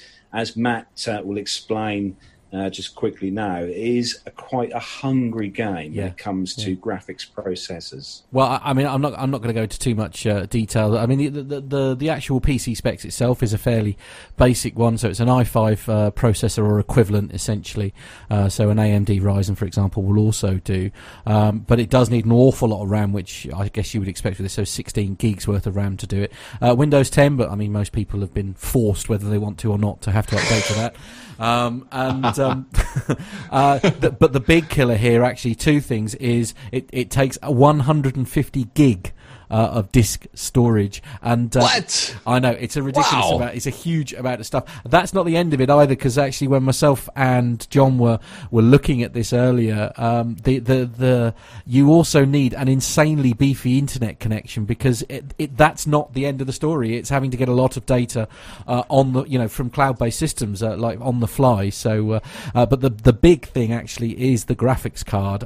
you basically, if you haven't got dedicated graphics So ideally on a desktop or something over a laptop, you are really going to uh, not not necessarily get the, the best experience from it, shall we say? It, it really you need dedicated graphics. Um, so unless you've invested in a gaming laptop, uh, which we all know are prohibitively expensive, um, yeah. you know you really need to be running it on a desktop. So it's um, yeah, I mean I'm sure it will look fantastic, and certainly some of the stills that we've seen, um, you know, from the beta testing is is impressive stuff. Uh, and uh, uh, good news though, uh, I'm just being told in my ear. Apparently, there will be an Xbox version, mm. so that may actually be the solution for a lot of people. Uh, and of course, most of these controllers and stuff that you've got. Um, like what you've got, Carlos. Um, uh, an Xbox yeah, Carlos, you have like Carlos is insane what you've got at home, man. I, know, I, know. I, didn't know. I spotted that on your Facebook the other day. It's crazy. Yeah, yeah, yeah. yeah. It's, and, it's, um, and, if his wife been... only knew uh, what it actually cost. oh, sorry. yes, it is safe to say it's, it's incredible stuff. It, honestly, yeah. the the, uh, the amount of uh, the, the, amount of detail and stuff that, that the Sims got have got now. I mean, X-Plane 11, which I use, like I said, is, is really detailed. Mm. It has it has hour, hourly updated weather um, on the you know when you're flying the sim, you're flying in essentially with the weather that is in the country you're flying in. It's it's incredibly detailed, and, and as I've said to Matt and Nev and the guys and that before, you know, during the course of this lockdown, the the the kind of sales of sim control sticks, joysticks, um, all the different bits and pieces have definitely um, increased. I would say on uh, on eBay, especially for these. Mm. Yeah. Well, and yes, this is true. Uh, actually, the air the air stick is saying uh, that uh, while we were all um, uh, basically, I did an hour on my home simulator last night while you all slept. Uh, I'm going to need a lot more practice before I head back to the airport to do it in anger, uh, which is always comforting, isn't it? but there we go. Anyway, you know, to, to, be to, just quickly, Matt, I'll tell you what I would really love. Mm-hmm what we had for our 200 show just in my garage. Oh, right. Yeah. Okay. Yeah. Well, uh, you know, I mean, you know, you could certainly buy one. I mean, again, I, I think that I think uh, it, it, would probably cost about the same as your divorce. I think so. Uh, yeah, yeah. So, yeah. so there we are. Yeah, uh, yeah, yes. Uh, and a couple of people saying in the chat room here that, uh, like says, Stephen Howland is saying, "I desperately need it. I desperately need it on a PlayStation." Um, yes, PS4. Well done, Stephen. Yes, indeed. But as Tony quite rightly points out, it is actually unfortunately a Microsoft exclusive. So yeah, I'm yeah. pretty sure it is. Yeah, pretty yeah, sure not likely. Yeah. Anyway, uh, we need to go on. Uh, Nev, yeah, you are Nev. next. Yes, on the uh, aviation, sorry, ukaviation.news website. This is a good news story. This is all about the uh, Airbus 220, which is a fine aircraft. And uh, mm. Al and I had the pleasure of uh, doing an interview on one of those at Farnborough last time out. And uh, but this is about the first A, uh, A220, which has been built at the Mobile, Alabama facility in the US. It's completed its first test flight. First aircraft is destined for Delta Airlines, and it's the first to roll off the brand new assembly line, which was only recently officially opened. Uh, like the A320 assembly lines, parts for the aircraft arrive from various sites around the world, including the UK and China, before being assembled on, in the Mobile site. Uh, Airbus said that the A220-300 took off from Mobile Aeroplex and performed its test sequences before landing back safely at Mobile at 1.44 p.m. local time. As the two A220 production line is only recently opened, uh, the first first US built examples of the type have been assembled in existing finalist, final assembly line hangar for US built A320 family aircraft and its newly constructed support hangars. The A220, if you remember, uh, started life as the Bombardier C series and became a joint project between Bombardier and uh, Airbus. But Airbus took full control of the project in February of this year as Bombardier sought to exit the commercial aircraft market. So that's a good bit of news, isn't it? Some local production of the aircraft uh, in the US. That's uh, great stuff. Have you, guys flo- have you guys flown on the 220? Not yet. I'm looking forward to doing that one day with Swiss or, or someone like that when I get the chance. Um, so, um, yeah, really looking forward to it. It's a lovely aircraft to sit in. Uh, it's extremely roomy, I must say. They've done a great job of the cabin, I must say. Yeah, it's, it's a baby 350 or baby Dreamliner. I've, mm. I've flown it, you know, I, am I'm, I'm originally from Geneva, so Switzerland, so I've flown it quite a, quite a few times, and mm. it's absolutely brilliant. Though, though it, it has uh, teething issues, obviously because it's a early, like you know, it's a very new aircraft. I was, I was in Warsaw uh, last year. where We could still fly. I think it was October, and flying Swiss back to Zurich. the battery would run out so they uh, they would like, oh, everybody in the, the aircraft, and then the battery ran out. Everybody out. We need to kind of recharge the battery of the. I'm like, is that a phone or is that an aircraft? And then we did that three times. They're very similar. And then, yeah. And then we missed uh, the the runway closure in Zurich, and I had to spend a night or so. But I mean, honestly, it's a fantastic aircraft, and I think it's one of the aircraft that will. Uh, be very successful in this crisis, as in it's a perfect size and uh, very versatile. So it's, it's a fantastic aircraft. Yeah, they can get into small yes. airports uh, yeah. as well, and also the um, uh, the internal uh, cabin uh, bag um, holders. Oh yeah, they're huge, large, aren't they? They're for, huge. For aircraft of that size. Yes. So, uh, yeah, yeah. yeah, that was one of the things that um, Al and I commented on um, because it means that fewer people are going to be checking in their luggage. Of course, so that means they can yeah. um, hopefully turn the aircraft around. And piece of trivia, actually, you know, there's two versions: the 100 and uh, 300. Uh, the actual base model is 300, so the 100 is a redu- reduced version of it, which means, and, uh, and, and Airbus have said so, kind of hinted at it more than said so, there could be a 500 version, which would be very, very close to wow. the 220, obviously, the 320, obviously, but uh, there's a possibility that uh, they go there. It could even go to 700, but I think it, I mean, of course, this is all reshuffling the cards right now, this crisis, but uh, yeah, it's a great aircraft. Yes, I love it. Tony S is saying in the chat room here, of course, let's not forget this is a good sales pitch for Airbus built in America. yeah, but I think they open they open they open mobile to at first to not have to go through the whole ta- um, tax war. So basically, the the U.S. through Boeing uh, said, okay, if Airbus is taking over Bombardier, and because Bombardier got uh, subsidies from the Canadian government and the Quebec uh, region, whatever, we're going to put like like 200% for every aircraft that comes to the Airbus to cover. said, okay, we're going to build them in the US, so no taxes. So that kind of died down. yeah, absolutely. uh, if you if you uh, did miss uh, Chris Griggs' review, I think it was the A220, wasn't it, that he did he gave oh. us a review of. Uh, that was actually uh, featured in our uh, New Year show, if my memory serves correctly. I can't remember which episode it originally appeared on, but I know I reran it in the New Year episode. Great little thing. Um, I, I, I, I seem to remember that was Swiss. Um, but I'm sure mm. he'll correct me or, or John will. Um, but uh, yeah, so if if you'd like to catch a review, you will you will you will find it on the New Year show for for 2019. No, so, 2020 because 2020. Yeah, sorry. Oh, I get very confused. It's like it's I, a million years ago. Oh, I know. I remember. Oh, it certainly feels like it, especially with what's been going on this year. But have some more beer, Matt. Have yeah, okay, beer. that's a good idea. Yeah, that'll yeah. help. Yeah, just, but if I, I, have got no, I struggle with time Cheers. zones like you wouldn't believe. So I've got no chance of getting show episodes in years right. so for those of you watching on the YouTube channel, you may have noticed that Paul is wearing quite a fetching Japan hat. So we're going to go to Japan for the next story, aren't we, Paul? Yeah, it, it, this was not. I had the Japan hat since this afternoon, and then I saw the notes that our producer, beloved producer John, was actually eating right now, and I hate him because he makes me hungry.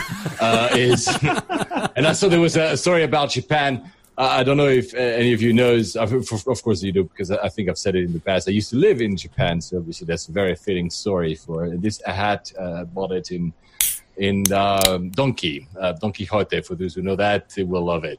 Uh, so, uh, New Japan LCC Zip Air makes aviation debut, uh, de- debut with uh, only cargo uh, on first flights. That's a story by japantimes.co.jp, obviously. so, low cost carrier Zip Air Tokyo first flight took off with only cargo on board instead of people due to the dearth in demand caused by the coronavirus pandemic.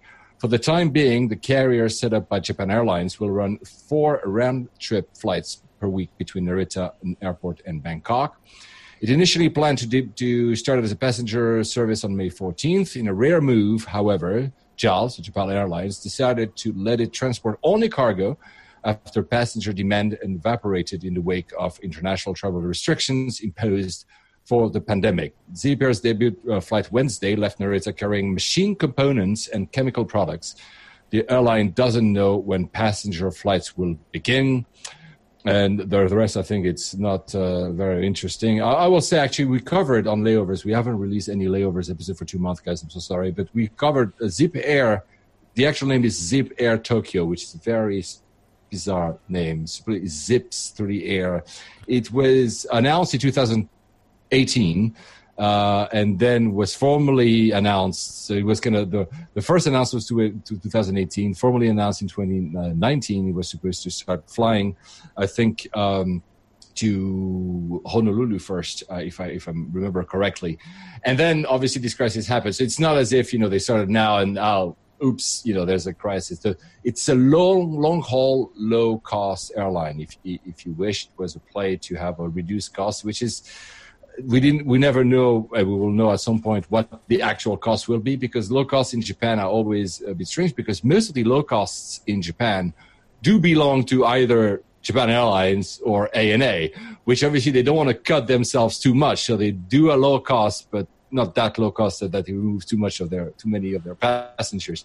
So ana has uh, a majority in a company which i love the name of which is called peach uh, and uh, that's uh, there was that merged with Vanilla Air actually. Vanilla Air, another another name was fantastic. Sadly disappeared last year. So that's one. They also have Air Central, and Japan Airlines already has JAL Express, which is a low cost for the country, and uh, Jetstar Japan, which is um, uh, I think uh, JV as well. And yeah, and Air Asia, Air Asia Japan is also uh, does also exist as ANA with uh, AirAsia, and ANA is a majority stakeholder. So you have a lot of these uh, airlines. Of course, it's a bad luck to start an airline in the middle of mm. of this crisis. They fly for those who have ever flown to Narita, which now is losing a bit of steam because most people prefer to fly to Haneda. But for me, I have a special love for Narita because when I used to live in Japan, in Tokyo, that was my airport. They fly out of Terminal 3, Terminal 3, which is a low cost terminal of Narita, which, because they wanted to save money, there's almost no signage, as in, you know, very fancy signage. You have like running tracks on the floor, and the running tracks are by color, like like you see on a you know running tracks, and each color leads you like you go out of the the flight, and uh, you have a running track that basically leads you to immigration and then to your bus, for instance. And it's very fa- it's very funny. It's also very modern because everybody's anyway looking at their phone, so they're looking down anyway. So having a color to follow is easier than looking at something that's on the on the ceiling. So yeah, it's uh, I'm very curious to fly one day uh, this uh, uh, airline. If you ever, and that's good because I'm sorry, I'm always talked to about I love Japan so much. Uh, airlines in Japan are, is flying in Japan is something quite incredible uh, the low cost I would recommend to fly uh, in Japan if you ever have the chance to is called Starflyer.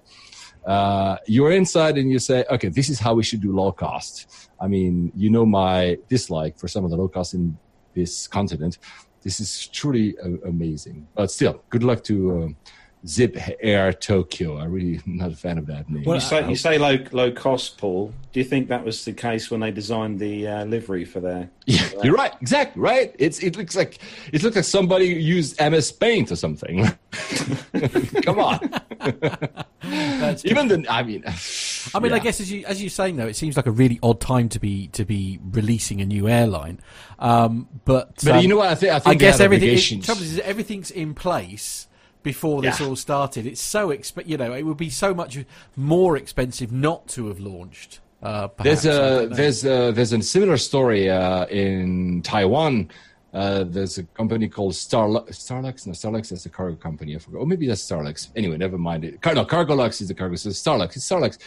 Made by this billionaire, wants to launch it, super fancy, whatever. Corona crisis, and basically they have one flight, and that's also only cargo.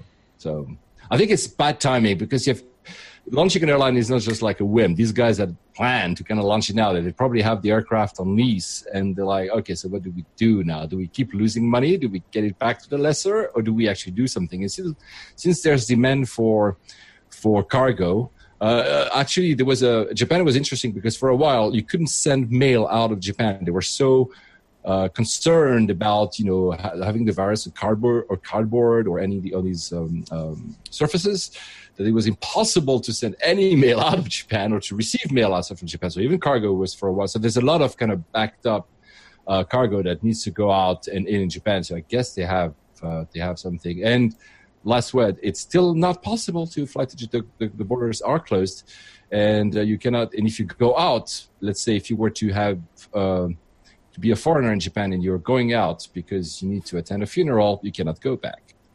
No. No, and that, that's one of the hardest things about all this, isn't it? It's like you know, if if you do lose some, I mean, we I won't go into too much details, but um, you know, I've got a family member who's based in in Ireland, um, mm-hmm. and uh, she's not well. Um, I'm sorry. And um, weirdly, uh, you know, you sort of reach a point where you accept that you know that's inevitable. Um, that what you know what's going to happen. But the the the worst thing about it will be not being able if it it's you know if it happens sort of very soon, um, not being able to go and pay our final respects is is the thing that is makes me feel most sad about all of this. That that that not being able to because we're just so used to just jumping on a plane because of something. Do you know what I mean? If like so, if if, if you know if if if a friend's not well and you want to catch up with them, you jump on a plane, you go and see them. If you know if if family are unwell and you need to go and spend time with them, you just jump on a plane and go and see them, don't you? And it, yeah. it, that's the thing that, that that is so difficult to yeah. to process at the moment is the fact that we literally cannot do that, and countries are understandably closing their borders. Yeah, it's that's very sad. Mm. Even in countries, I mean, I don't know. You must have had I hope you don't, didn't have any stories close to you, but I had some. Not mm. mine. My, my parents already passed away, but uh, of people here that you know because of the regulation was super difficult to simply attend a funeral, even yeah. simply not even having to go to the plane, even taking the car to go somewhere, right? Yeah. Or uh, it's not it's it's that's yeah. Yeah, it's, it, it, it's not difficult. good. Indeed. Uh, anyway, the next stories are a joyful story. yeah. Thank you. Change the subject. Thank yeah, you. Let's move on. Cough, everyone, and let's move on. Uh, so the first one here is uh, with uh, the stories are related. Apparently, I'll work out why uh, in a moment. So anyway, CNN. This is one of what would have been Armando's stories. Uh, but anyway, CNN Travel is the website, CNN.com, and the headline is: Airline restarts flights, cancels them again when passengers can't follow COVID nineteen regulations. Oh, good goody. So the company has announced, uh, so the Lion Air Group, sorry, uh, which uh, also includes uh, Batik Air and Wings Air, began slowly reintroducing short haul flights, uh, flight routes on the 10th of May, but the restored flights didn't last long. So the company has announced that all routes are again suspended as of the 5th of June due to widespread issues with passengers not properly observing coronavirus related rules related to social distancing and health disclosures. In a press release, a rep for Lion Air explains that many prospective passengers were unable to carry out uh, air travel because they did not complete the required documents and conditions during the coronavirus disease 2019 COVID 19 uh, pandemic alert period. the few excuse me the the few international flights offered by the airline have been cancelled as well under the normal conditions Lion Air also flies to Saudi Arabia China Malaysia and Singapore uh, the Jakarta based airline had taken steps to ensure safety on board, such as blocking out middle seats, uh, deep cleaning planes, and replacing HEPA filters on aircraft where any passenger had been suspected of the illness. In announcing the decision, Lion Air uh, specifically cited its concern for employees' health, uh, explaining cabin crew uh, at risk of contracting the coronavirus from their travellers.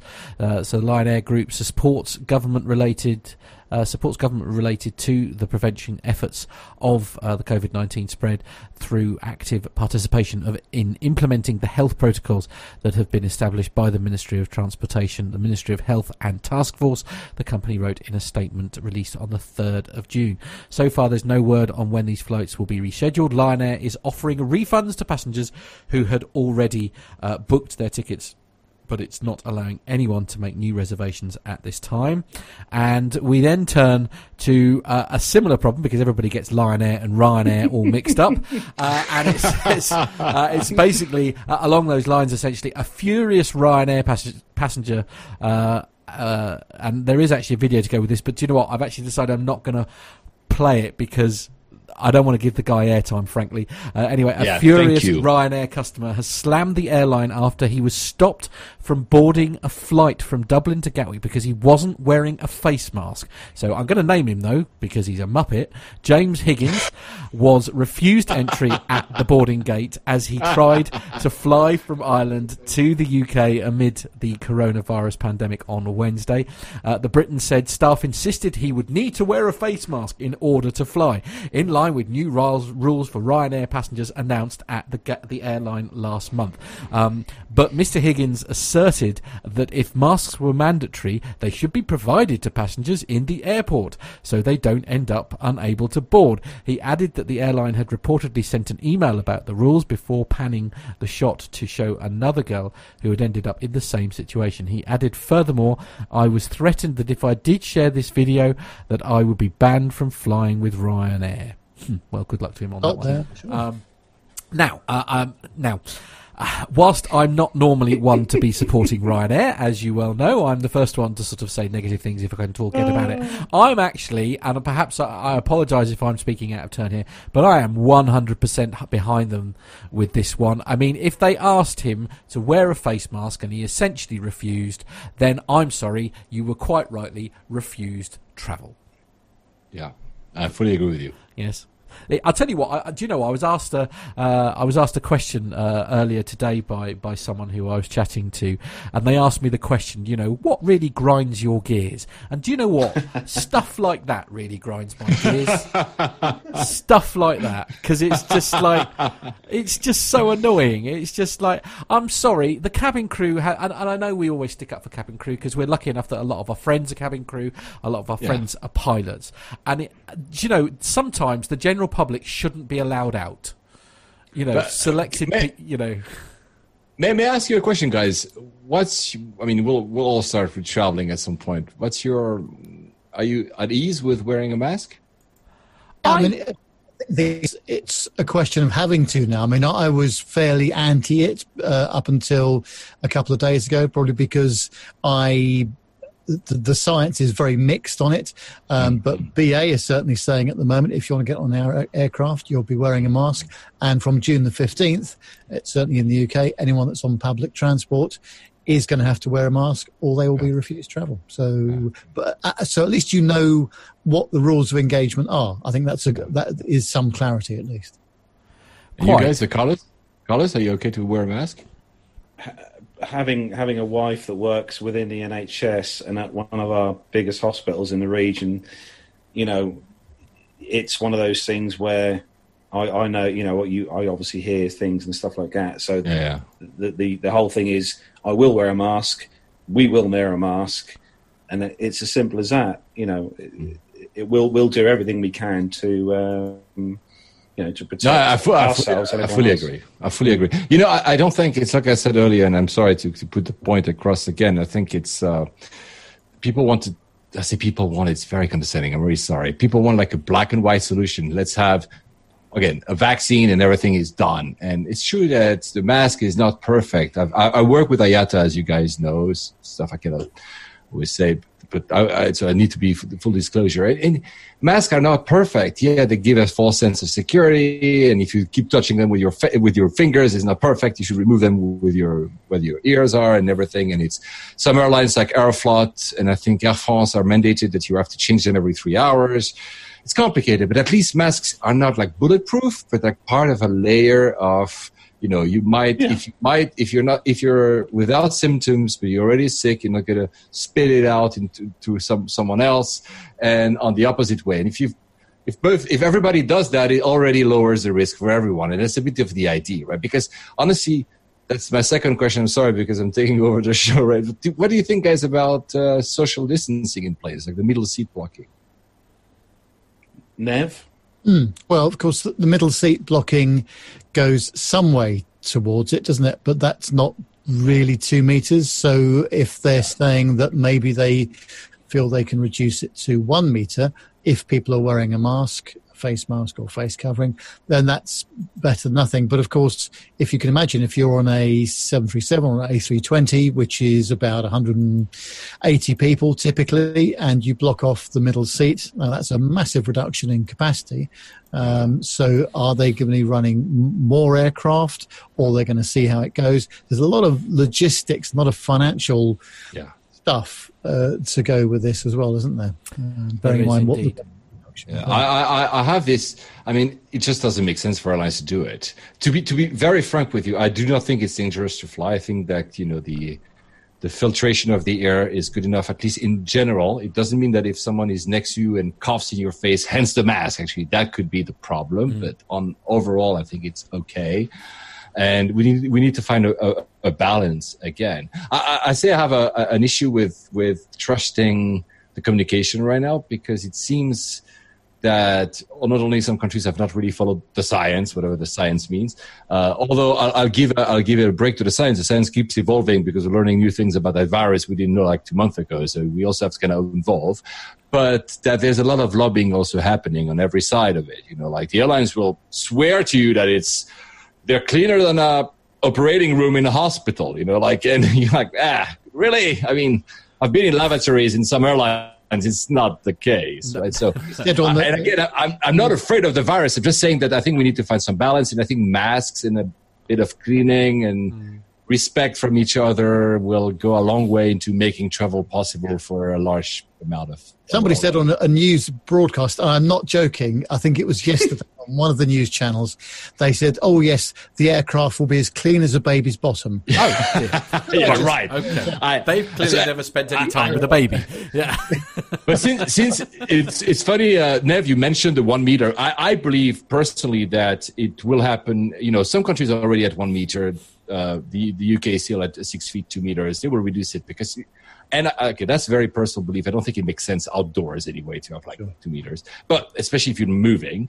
But uh, Alitalia, ah, Alitalia, Fable Alitalia, always coming up with new stuff. Uh, Alitalia has said, okay, we're going to have a one meter social distancing rule within flights, but the the meter they're going from seat to seat, but not from the armrest to the armrest, but for the middle of seat to the middle of seat. So basically, economy is fine because they are pretty much at one meter. And you're like, are you joking? You're just kidding. So really, literally, if you take um, uh, if you take a, a, tape, it's exactly one meter between a seat economy and the seat next, the middle seat next to you, and then the, the AL seat, and that's the rule. And you're like, so basically, you're not doing social distancing, but you're still trying to tell us that they are doing it, which is Yeah. Yes. Sorry. Uh, there's a couple of comments in the chat room which I'll just whiz through if I may. So Masha, uh, it, first of all, is saying that surely they have masks for sale at the airport. Uh, surely he can spare a few quid, and I think that's in vending point, machines. Yeah, well, absolutely. I mean, uh, really, in all airports, unfortunately, but some some airports. Wow. So we, we, read a story. We ran a story. I think it was last week where they got PPE in vending machines at the airport. Um, yeah, Vegas, Las Vegas. Yeah, that's right. Yeah, in Las Vegas. See, Carlos' oh, yeah, memory yeah, is better yeah, than true, mine. True. Uh, uh, Jennifer, Jenny, Jenny in Rome, bless her. Jenny is saying that here in Italy, I never leave the house without one, which I, you know, I think because obviously they had it quite early on, didn't they? So they're, again, they're a few weeks further into this, and you know, the whole mask thing certainly for Jenny from conversations I've had uh, with her have very much made it sort of like you're very, you know, it's just it's just the new norm, isn't it? And she's saying it's very hot and bothersome, uh, but I don't want to risk it. I uh, don't want to risk otherwise, which is which is absolutely great comment enough. from Micah. Don't don't miss Micah. Okay, all right, I'll get there in a minute. Sorry, I'm on a different screen at the moment. Uh, but I haven't worn a mask yet, but I don't have a problem with it if I'm asked to. Uh, and uh, uh, Mash is saying it's mandatory on public transport here, but I still haven't got got used to it yet. Uh, there we go. Are we? Is this the? Are we talking seat pitch here? Is that what's yeah, exciting? Yeah, so yeah. seat pitch in economy is a maximum 34 inches. That means to be socially distanced, you need two rows empty in front and back. Nev would not know that as he only flies first class, which obviously is a good point. Uh, I think uh, the the other point, uh, another great point here that was actually said to us by the, the by uh, Chris Marsh. He was saying banned from flying for, for with Ryanair. Surely that's a prize. I mean, scratch card prize. Oh, a scratch How? card prize. How? Absolutely, yeah, indeed. Uh, but uh, there we go. Anyway, we should uh, move oh, on to the next story. Yeah, Carlos. the uh, the uh, the next story, Paul. You've got. Uh, I think you've got the last story here, which is um, we're talking about hygiene and and being yeah. So clean.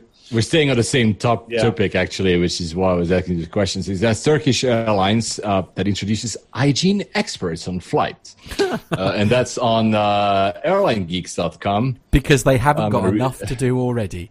Uh, they're, they're, not the, they're not the only one, but yeah, I'll, I'll read it first, and then um, Turkish Airlines has announced the introduction of hygiene experts to ensure passenger safety in flight.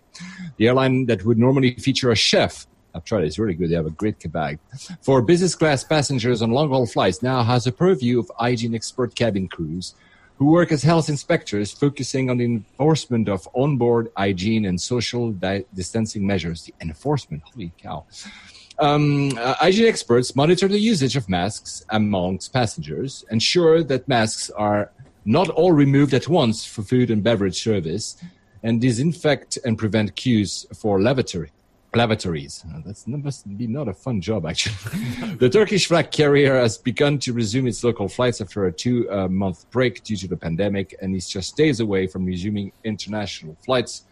Alongside the onboard hygiene experts, all passengers are given hygiene kits, which contain a mask, disinfectant, and antiseptic tissue.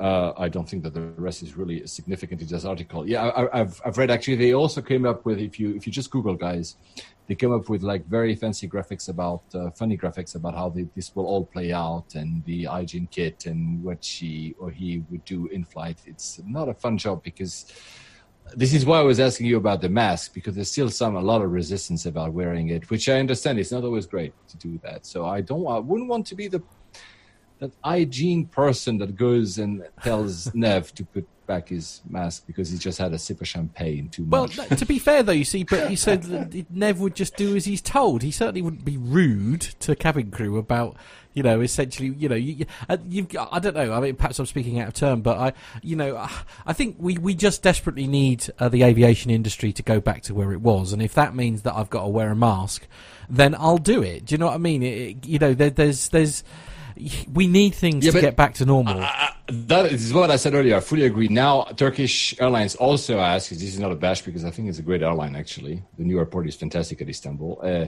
they are requesting, or at least asking you, because how can they check, that you wear the mask from the time that you leave your house until you arrive at the terminal, and then you're board. And you're like, how are you going to actually make sure that happens. It's meaning there's a little bit in all these measures of health theater again, which I'm fine with. You, you know, I mean, why is it a hundred millimeter liquid for security and not mm. 120 or 80 or whatever?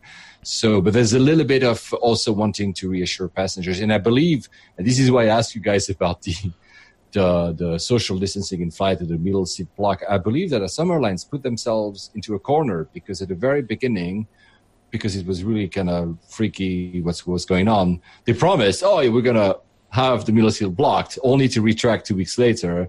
And now people that are still kind of uneasy about flying are like, okay, so what is the truth about the science here? You you wanted to do it, but then you don't want to. You just want our money, but you don't care about our health, and it's becoming a difficult PR issue, and I think it will last for a little bit. Um, you know, we, people comparing it to 9/11 and this sort of thing. Yeah. It could not be more different, really, because with 9/11 uh, okay, what happened happened, but there was new security measures put into pra- place, um, completely secure cockpit doors, lots of other procedures around the uh, airport and security, and it was a sort of a, um, a binary situation. Yeah. This is very dynamic, and it's different from in different parts of the world uh, with different cultures uh, yeah. as well. And yeah. uh, so we've had to do a whole load of new learning here, but we have to do it in order to get the aviation industry back to some kind of normality. And of course, we and as we alluded to earlier, of course, I mean, things are changing so fast at the moment, aren't they, Nev? I mean, we, we, we still don't know what is the correct thing to do, uh, you know, but we, I, I guess we've just got to try something, haven't we? Yeah, and I think this where where we are now is that the um, I think the problem is that um, because it's um, public health, um, economy driven, and politically driven, as I've said before, yeah. Um, and it depends on what side of the fence you, you lie politically sometimes. There's a whole load of stuff that, that goes on here. And, and I think in, until we get some sort of uh, either a vaccine or a way of controlling the virus properly, uh, we're going to be living with this for some time, uh, not, not just a few months. You know, I, I think we're going to be into it for possibly into the, uh, into the new year. Um, I fully, I fully agree with with you, Nev. Here, I think, uh, and I, and I think again, it's the you said political reason. There's also um, there's been a lack of trust in some of the governments and the decisions, but also partially, let's be honest, we didn't know what we were doing. And I say we, not you, me, and all of us here on this podcast. It was hard to know what exactly was the correct res- response. And I, uh, this is where I fault a little bit of sometimes the flying public to say, oh, but you said that three weeks ago. Yeah, but three weeks ago things have changed. Like it's very dynamic. We're not sure. So we're trying to find some balance into what are the measures that we can live with masks being one. Uh, thermal scanners, I said earlier in the show, they're not perfect, but all these little layers will allow us to travel. Is it better to actually travel with a little bit more bother or not travel? I'd rather travel with a little bit more bother and accept, and maybe we'll learn down the line, like in three years, because we have you know, all the data, that masks were useless or they were absolutely fantastic. And then people will say, oh, yeah, you see, I was right. But it doesn't matter because right now we have to be pragmatic and finding ways that – people are reassured, hence a little bit of theater, but also with that we can actually fly. And, and, I'm okay that if we do a little bit of mistakes along the way, and I think it's not too big to ask to uh, to wear a, a mask. I, I, will say last uh, last point. I think where it becomes a problem for people to wear the mask, besides who were perhaps have asthma or because I don't know how it feels to have a mask if you have breathing difficulties already, but. Um, people that kept the line since the beginning telling you that this was just the flu will have a problem putting a mask because it's a sign of admission that they were wrong. so they will say, no, no, no, I don't want to put a mask because I don't want to admit that I was wrong by telling you this is nothing. And then there's 120, you know, there's like 60,000 deaths in the UK and 100 thousand more in the US. So I mean, I, I, I am the first to admit that that was very much the sort of the route that I went down. Um, like you know when this all first came out. Um, but you know, uh, I hopefully you know I'm not a moron, and obviously I'd been educated by people like Dr. Steph who was saying that you know actually it's nothing like flu. It may be flu-like symptoms, but they couldn't be more apart uh, in in terms of what's been going on. So uh, so yeah, so I, I, think we just got to suck it up and, and do what you know, yeah. leave it to the experts, haven't we? Anyway, we really should yeah, uh, sort yeah. of uh, uh, move on because uh, yeah, we're trying to be cheerful here, children. Uh, well, we, we have got a bit of cheer because. But I think it's cheerful. I think it's cheerful to think that we will travel again because we're doing this. Yeah, that, that, that is true, actually. Yeah, absolutely. It's, do you know what, Paul? I love the glass half full attitude. I like it. That's the way forward. anyway, sorry, Collis, who you saying? Yes, we, we have got a bit of bit of joy because uh, although Armando can't join us uh, on the show this evening uh, because he's busy, obviously uh, flying. Well, he's actually is going to be flying soon, but he has sent us in uh, a little picture which he said that we can pop up on the screen uh, for you guys to see, and it's of him just on his way to his aircraft. There we go. Oh, and yeah, there he is and uh, unfortunately, he had to pass this particular. I think that's a that's a three twenty. I think is it a three twenty. Uh, could well be. Yeah, I'm just looking at the APU, just seeing if that is three twenty. Yeah. Uh, no, it's not Boeing. No.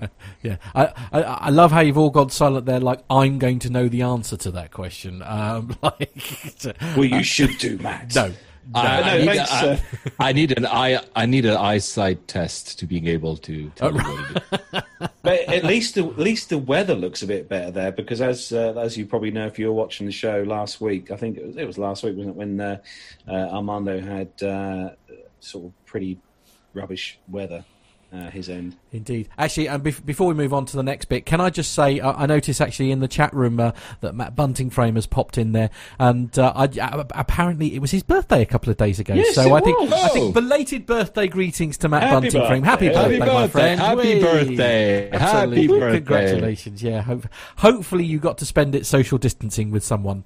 Uh, it's never quite the same, is it?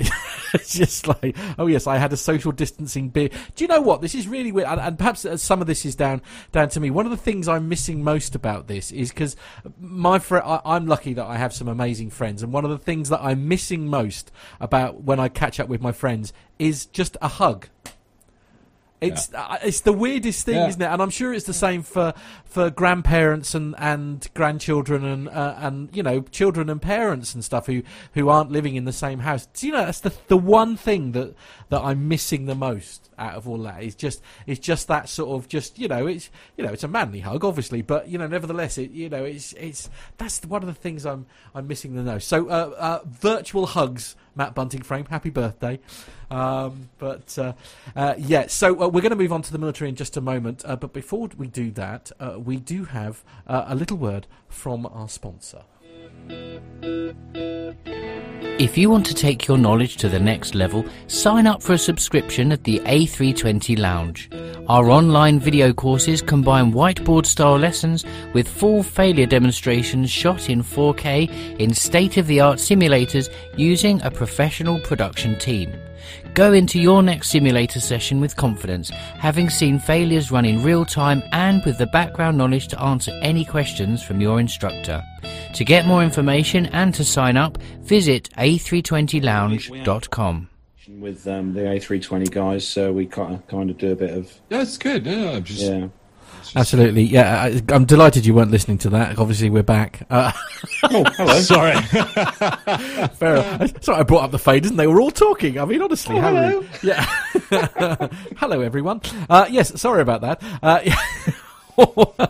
all part of the fun, as they say. Uh, actually, uh, we've been corrected by John Jester in the chat room, haven't we? Oh well, John would would do, wouldn't he? Honestly, honestly, John has uh, pointed out that the aircraft behind Armando in that picture is a Boeing seven six. There we are. There we go. That's what I love. You know, that's the great thing about our chat room, and it's live corrections for when we've missed something. Yeah. Ah, yeah. dear. Never mind. All part Actually, uh, actually, on that note, I think hopefully soon uh, Armando is going to be meeting up with uh, with John for a chat, which will be quite good. oh, brilliant. Yeah, yeah, we look forward to that. Yeah, yeah, I can say. Yeah, yeah. John, our producer, is panicking. Uh, you know, are you promising No, he, things he that is. haven't been Armando is. Don't panic. Don't panic. But uh, no. So we uh, shall we rack out or roll out some uh, grey stuff? Uh, yes. Okay. Yeah. Let's do that. Here we go.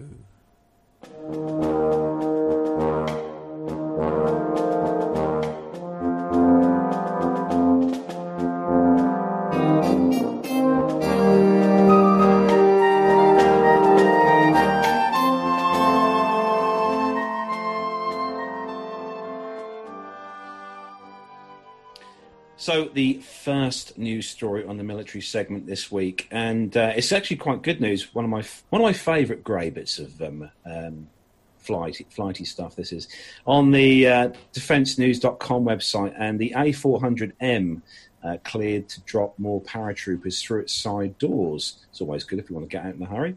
So uh, the Airbus A400M transport aircraft has been certified over the past few weeks two capabilities, uh, simultaneously dispatching 116 paratroopers, that's 58 from each side of the, uh, of the aircraft, and automatic low level flight. But this does not mean the air forces of the six partner nations of the A400M program. That's just Belgium, France, Germany, Spain, Turkey, and the UK can immediately use these capabilities in operational conditions. Uh, there is a difference between certification and operational capability, a press spokesman for the DGA French procurement agency told Defense News. He explained that the French Air Force has declared uh, operational capability for 30 paratroopers to jump from one side door. That means that if the president orders uh, a president or orders the armed forces to undertake a mission where they would need to have 30 paratroopers jump from the side door, we could do that immediately, he said. Uh, paratroopers can already deploy operationally two at a time in free fall from the aircraft's rear ramp. With deployment from the side doors, the parachute opens automatically. Uh, the French Air Force expects to be able to use both side doors operationally next year. Uh, the certification flight test completed in May this year in uh, coordination with the DGA and supported by the French and Belgium armed forces. A combined paratrooping campaign of more than a thousand jumps, along uh, with the new methodologies based on recording and 3D modeling of paratrooper jump trajectories.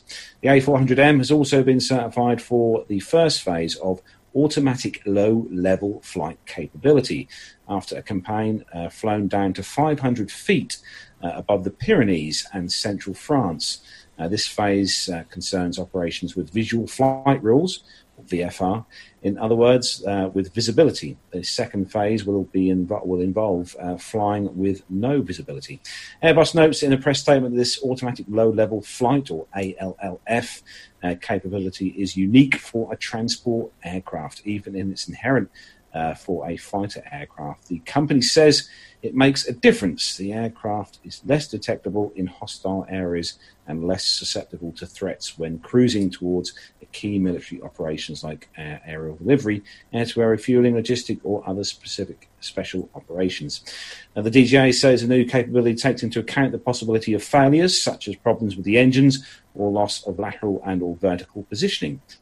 Uh, the ALLF can also be used either in fully automatic mode or following indications given by the flight director. It will eventually allow the Air Force to fly very low mission altitudes in no visibility conditions, says the uh, DGA.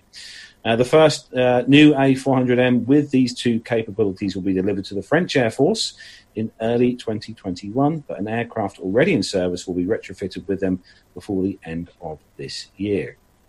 Always reminds me of the um, of the scene from uh, Mission Impossible where Tom Cruise is hanging off the side of this they, aircraft. They, actually, they were talking about that in the, in the chat room just now. Uh, uh, Micah also has a comment uh, to do with that. He says sometimes jumping is the safest way to get out of an Airbus.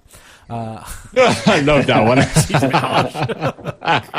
but there Ouch. we go. Yes, happy days. Uh, yeah. Oh dear. Yes, it's. I mean, we saw it at Farnborough, didn't we? Actually, was it the was it the A380 and the A400M that we saw doing a little mm. bit of a a, dance together in the skies. Uh, it was a, a, really a really fascinating uh, display. Actually, it's a, it's a it's a great aircraft. Uh, yeah, we had a tour around actually around one of these at RIAT a few years back.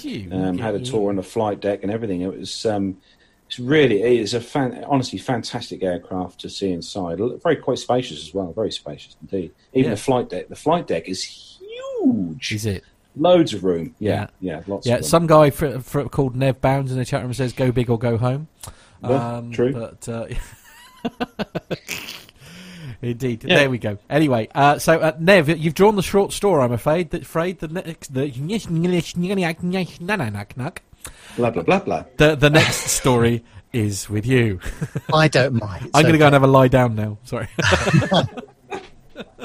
Well, uh, the US Air Force launches contest to replace the B 52 bomber's engine. And uh, GE, Rolls Royce, and Pratt and Whitney will compete for the chance to outfit the uh, B 52 bomber fleet with new engines, with a contract award uh, projected for June of next year. Uh, the Air Force released a request for proposals for the B 52 commercial engine replacement program to three companies on May the 19th. The engine makers are already under contract to create digital prototypes, and they have until the 22nd of July to submit final proposals. Uh, the Air Force operates 76 B 52s, each outfitted with eight TF33 engines. The service plans to order 608 new engines, plus spares and support from the winner of the competition. The public version of the RFP obscures the estimated value of the program, which is projected to extend from 2021 to 2035. Pratt & Whitney, which manufactured the TF-33 currently on board the B-52, has stated it will propose the PW-800. GE Aviation will put forward the CF-34-10 and Passport engines, spokesman David Wilson said. Rolls-Royce intends to offer its F-130 engine, the company confirmed. Uh, the Air Force plans to operate the B-52 into the 2050s and sees new commercial engines as a way to reduce reduce fuel burn and the time it takes to maintain the bomber. Uh, last year, the B 52 maintainers at Barksdale Air Force Base, Louisiana, told Defense News that modern engines would make it easier for crews to diagnose problems and make needed repairs. The Air Force plans to operate the B 52 into the 2050s and sees new commercial engines as a way to reduce fuel burn, which was already in the previous paragraph. But we get the idea, don't we? So uh, that's a pretty big contract by any stretch of the imagination. Mm. Yeah, it's good. It's good to hear they're re-engineing, um, yeah. re-engineing the B fifty two because this, this, this, aircraft will never die. No, thing. Not, not that I wanted it to die, but I mean it's it's crazy. Yeah, exactly. It's yeah. John is just saying in our ear that the first flight was sixty eight years ago. It's crazy, yeah. isn't it? It's it's wow. it's when you when you look at the uh, look at the pictures of these, if you if you look online, you can find pictures of the B fifty two taking off from runways, and all you can see is these these just nice little direct plumes of black smoke coming from behind the air. Obviously, because the engines are uh, are quite quite old now. So with these new engines, at least it may be a, a little bit more greener. Because bear in mind, the B fifty two does have slightly more than two engines on. Um, Slightly more. In fact, actually, you, you well, you can't quite see them from the back there. I was going to say you could sort of count them, couldn't you? But uh, yeah, it's a. I don't know. uh, What am I thinking? Because I don't know. The, the, I trouble is I hear the word B fifty two and all I can think of Love Shack. That's that's my problem. But that's And that- cocktails. Uh, quite, indeed, yes. what Nev said. Um, yeah, quite. indeed. Uh, I- as it's you def- say, definitely a smo- definitely a smoky vehicle. Uh, yes, yes, Fine. indeed. Uh, do I do I, dare I mention the word chemtrail? No, maybe not. Um, No, blimey, no, no. danger, Will Robinson, danger. Uh, I'd, I'd imagine. I'd imagine Mr. Warner probably has about a thousand pictures of one of those. Yes, Well, in fact, no, actually, more he, he sent me a picture this evening. He's actually been spotting planes as we speak. I know, uh, just the one, mind. He Uh, found one? stra- Yeah, he found literally one, and now he's gone to work. What? So, uh, yeah, there we go. But uh, But can, can can the B fifty two go in reverse on the ground? I, I know the A four hundred M we mentioned can actually go reverse, oh, but that's yeah. Might be a stretch for the 52. I think so. I might be I'm wrong. not sure. I, I know nothing, guys. I know nothing about military aircrafts. I suck. I'm so sorry. I just really asked the question. That's right. Nev's in that club as well. Yeah. So Oh, yeah. I, um, Matt, I mean, it would not if if it was lightly laden. I would suggest with the, that amount of power, um, if it has, I'm assuming it's got reverse thrust capability on the aircraft. Uh, Then you never. know. That, that's your next job, uh, John, our producer, to find a B 52 pilot. Oh right, okay. There you go. Lovely. Oh yeah, he'll Pressure. enjoy that. Uh, Micah has been updating. He's saying the B-52 has been in service longer than I have since 1955.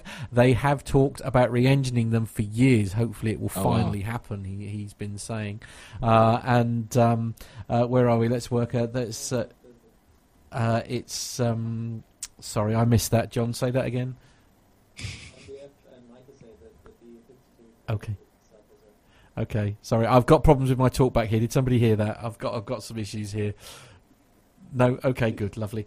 Uh, But no, what's cool is what hap- what's happening on the chat when you have who is it, Micah, talking about since it's been so long in service, would it be cool to find you know like a, a grandfather and the father and perhaps the the son son, were yeah. all like certified or and are flying it? That would be uh, yeah, that would be cool.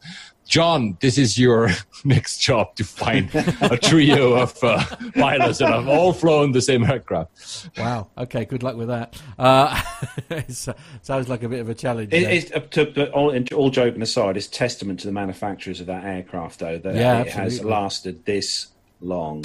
But but then again, would, wouldn't you say? And again, I don't know nothing about uh, military aircraft, but that could be said about uh, many aircraft in the commercial space, just that they need to make money, whereas uh, military aircraft are, are basically subsidized. I'm not saying it's wrong to subsidize them. I say they don't need to make you know commercial sense. Like the 747 or the 757 could, or the MD-80s that were just uh, removed from service could perhaps still fly for a long time, whether or not like you know economical you know reality, especially now. To yeah, yeah. Uh, um, uh, Matt Bunting Frame is actually saying in the chat room, no, it can't fly backwards. So that was the answer to that question. oh there you go. Thank you, thank you. it, Yeah. It's uh, as I say, it's a great aircraft, isn't it? As I say, unfortunately, I I, I, I still can't. You know, I, I- I think of music every time I hear the word B fifty two. So there we go. That that True. must be far too many years in, in loud, noi- noisy nightclubs.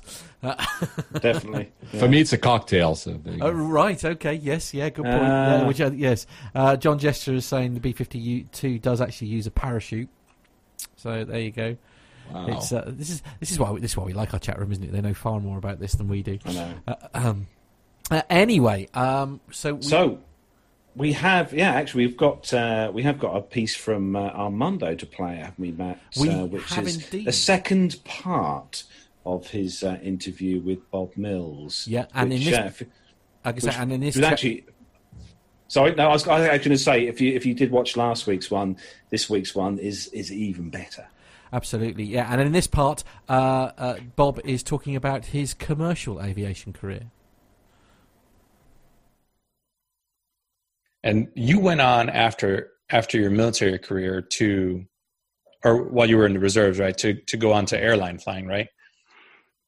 Right. Yeah. It was when I left active duty. It was the end of the '80s, the beginning of the '90s, and there was a huge downturn in the airline industry. So it was it was tough to. It, there were no jobs initially, and then I I did get a job at a commuter airline, So I, I flew for a commuter for two and a half years. Um, it started going downhill. Um, they were furloughing. I was just about to get dropped off, and I found a corporate job. So I flew King Airs and Citations for several years with a couple of corporations. And um, the neat thing about that is that it gave me a, a, a, really wide perspective on of some parts of aviation, some uh, segments of aviation that I would not have otherwise seen. Uh, there was even a, a, a year section, a year uh, hiatus into air ambulance flying out of Denver. So I'm flying King Airs in and out of the mountains, you know, bringing back really sick babies or you know really some you know taking people that were had been um, um, spinal injury patients you know to their home or to the hospital or things like that to where it was like there was a lot of perspective granted in that time frame so it in the end um, there was 10 year period where i was doing the corporate and uh, commuter and air ambulance workup to being hired by southwest airlines. Can i say southwest airlines? Oh it's up to you. Yeah no absolutely you know so and because uh, and i was hired in at southwest in 1998 and I will tell you the, the combination of landing at an airline such as Southwest Airlines and having that, you know, the the seven years of active duty flying and ten years of uh, of kind of hard work flying and and you know making your way back to the uh, into the majors uh, during a very competitive period just gave me so much gratitude for what I have now. Um, you know, 22 years later, and and I am at a company that I absolutely love. You know, everybody thinks we're all corny at Southwest Airlines, but I tell you what, I landed at the place I I was born to land at. I think you know. so yeah, well, you you find very few pilots that are as proud of their organization as Southwest pilots. It, it's funny because when I was uh, uh, the skipper of a reserve tactical air control squadron, which was more of an air traffic control and air command and control uh, ground unit, or well, seaborne unit actually. We would go on um, the amphibious carriers and we would manage air combat from there. And my executive officer was a, a, Tomcat backseater who was also one of my roommates on active duty. We'd known each other for years. And one day at drill weekend, I came in and I saw him in his office, and because uh, a good XO always gets there before the skipper, right? Yeah. Um, so, so and his senior enlisted. that's right. Yeah, yeah. The master chief was always in there too, and uh, so you, and and it's and but a good skipper also doesn't come in right on time because you got to let those guys have a little slack sometimes too, right? Yeah, absolutely. But, so I, I look in at Pat's office and and he said, "Hey, Bob, how you doing?" I said, "Great, man. How are you?" He looked at me. He said, "Bob Mills, the only happy airline pilot I know." now it's not true, but uh, but that's you know that that's been my life at Southwest Airlines and, and really before that too. I've had so much fun doing all these different types of aviation. I'm just I'm blessed beyond. So I, I want to go back to the air ambulance real quick. Is now you said one one of the best parts about being a military aviator is the mission. Was that something that you experienced with with air ambulance as opposed to corporate flying, where there's a defined mission and you know and, and almost a, a time critical need? It's you know i could give you that that commitment to mission on each of those jobs as as corny as it might sound whether it's the commuter airline or southwest today because there there's people that need to get somewhere a lot of times. Sometimes it's pleasure sometimes it's business sometimes it's something hasn't something not good has happened in the family and they're trying to get there and we see that a lot. So that that airline piece you know which you're experiencing as well you know it's it's we're getting people where they need to be and sometimes it's it's really critical. I mean, on the commuter airline there was one time we were stuck in bakersfield with crummy weather in los angeles of all places right we're flying a Jetstream. and there's a guy who's trying to get from uh, bakersfield to LA so he can get in a car and drive to Santa Barbara for his wedding that day. And and he was getting really really stressed. I was the first officer on that one, but the the uh, the captain is the guy who was Tina and my best man mm. later on. So so we were good friends and we're talking to the guy and he's getting pretty tense about the whole thing. We're saying, "Hey man, we're your best hope of getting there," you know, but what were you thinking? you know, and uh and so we ended up getting there. He made the mission, you know, calm down. But you know, and even more important than that are the families that are going to see someone that's not well, or or maybe to go be with a family that for someone who has passed. Um, so so there's really really important cool mission thing that we do even in airline flying. It's not just moving ice and coffee from one place to the other really you know. Yeah. it's truly about the people. Um, um, but if you put that in the context of the air ambulance uh, you know absolutely. Uh, you know the, the king air air ambulance isn't the trauma side of the road pickup transport type thing but it was in some cases it was bringing a very premature child from a small hospital up in the mountains. You know, I, there was one that's still in my memory, Salida, Colorado, to the um, the Children's Hospital in Denver. And of course, so now you have a tiny, tiny baby, you know, and, and, as it turns out, my firstborn was born at two pounds, 12 ounces. So I knew all about this, you know, later I experienced it, you know, so, so we have a tiny, tiny baby in an isolette being put on a King Air, and the parents are just, of course, you know, just as worried as any parents could possibly be. And it's our job to take them to a place where they're going to be safe, and uh, they're going and the baby's going to get better. Um, or um, perspective, you know, would be the day that I had my check ride in that organization. So I'm getting a 135 check ride in a King Air, and it's going to be part of a mission. And I'm flying with the chief pilot, who is known to be somewhat tense. As some, you know, not all chief pilots are like that. My current chief pilot's not. So Bob Picnic, if you see this, I'm not talking about you. um, a little smooth because I'm still working, right? Yeah. Um, but um, the uh, uh, you know this this guy ended up being a, a fine check right? no no problems whatsoever. And and but the mission was we are. I kind of touched on it a little bit. The the ambulance brought over a 19 uh, year old kid and his mom the guy had been in a car accident on I 70 on black ice and no longer had the use of his arms and legs. I mean, and and he's been in the hospital for months and now we're taking him back with a respiratory therapist and a nurse to Enid, Oklahoma, where he's going to, you know, the the the the medical crew is going to meet a local medical crew and they're going to bring him over and transition him to his home where they've done you know all the um, um, the disabilities accommodations to the house. And so by the time we got to Enid, I got to the I got to the airport just nervous as I always am with check rides. You know that that a little bit of nervousness gives you peak performance, right? You gotta, but it's just you know. So I'm I'm butterflies. I'm like, oh man, I got the check, I got my check ride. I can do it with the chief pilot. Oh man. By the time we got to Enid, Oklahoma, I'm trying to get too emotional on this because it still means a lot for you from back then. Um, the check ride was a side note. It didn't really matter what happened on that check ride. When you see what's going on here, as I as I help them take a, a stretcher off with a young man who is paraplegic for the rest of his life, you know, and you say, you know, I think this check ride's going to be okay.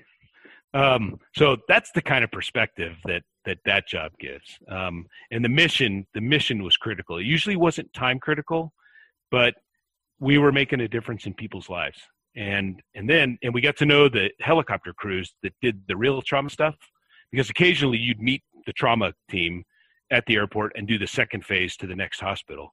Um, and and and those crews are absolute heroes. You know those are the one skid on the side of a mountain picking up a mountain climber who fell horribly you know type heroes just out and out heroes just like the firefighters you know. So there, there's a lot of pretty pretty neat flying jobs out there being done by some really, really heroic, cool people too. So. Yeah, I'll agree with that. I look, I'll, I'll totally agree with all your sentiments, and it's easy to just get in the front of the airplane, close the door, and forget that that everyone in the back has a story as to why they're going from from A to B, isn't there? Yeah, just to, even now as a as an as an airline pilot, right? You know the the the best part of my job is it's kind of twofold. One, it's bonding with the crews, which I shared you a good story from this last trip that I won't say here.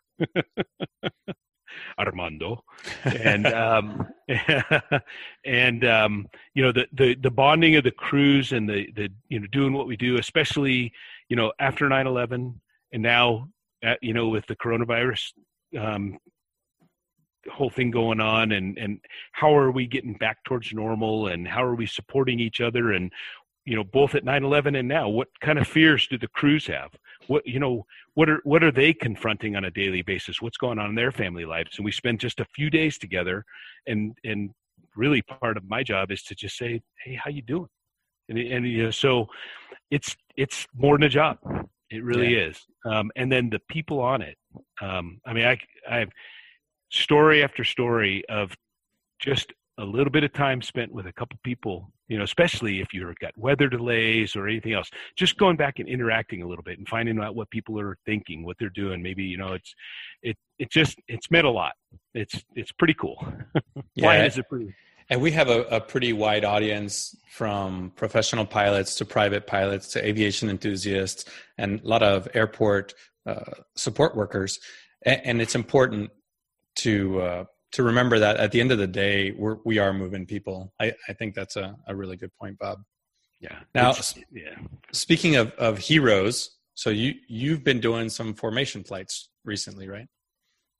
Oh yes, yeah. We um so the, the Lightning Formation Air Show. You're talking about the Hearts for Heroes, yes, sir, and for first responders. Yeah, it's a it's a it's a neat thing that's it's actually caught hold across the country among a variety of RV formation groups. It, it started with a group um, called uh, the Falcon RV Squadron in the Atlanta area, and they went out and did a. I think they did either six or eight. I think they've actually done twelve ship flights, where they they flew overhead with smoke and then drew a big heart over the hospitals in the Atlanta area, and and it it got the attention of a lot of people. I mean, the first responders, the medical crews, the the people that are just essential employees trying to help life keep going were really touched by it so that that has kind of like sparked little flames of this. I know there's a group called Bulldog Flight in Georgia that's doing it.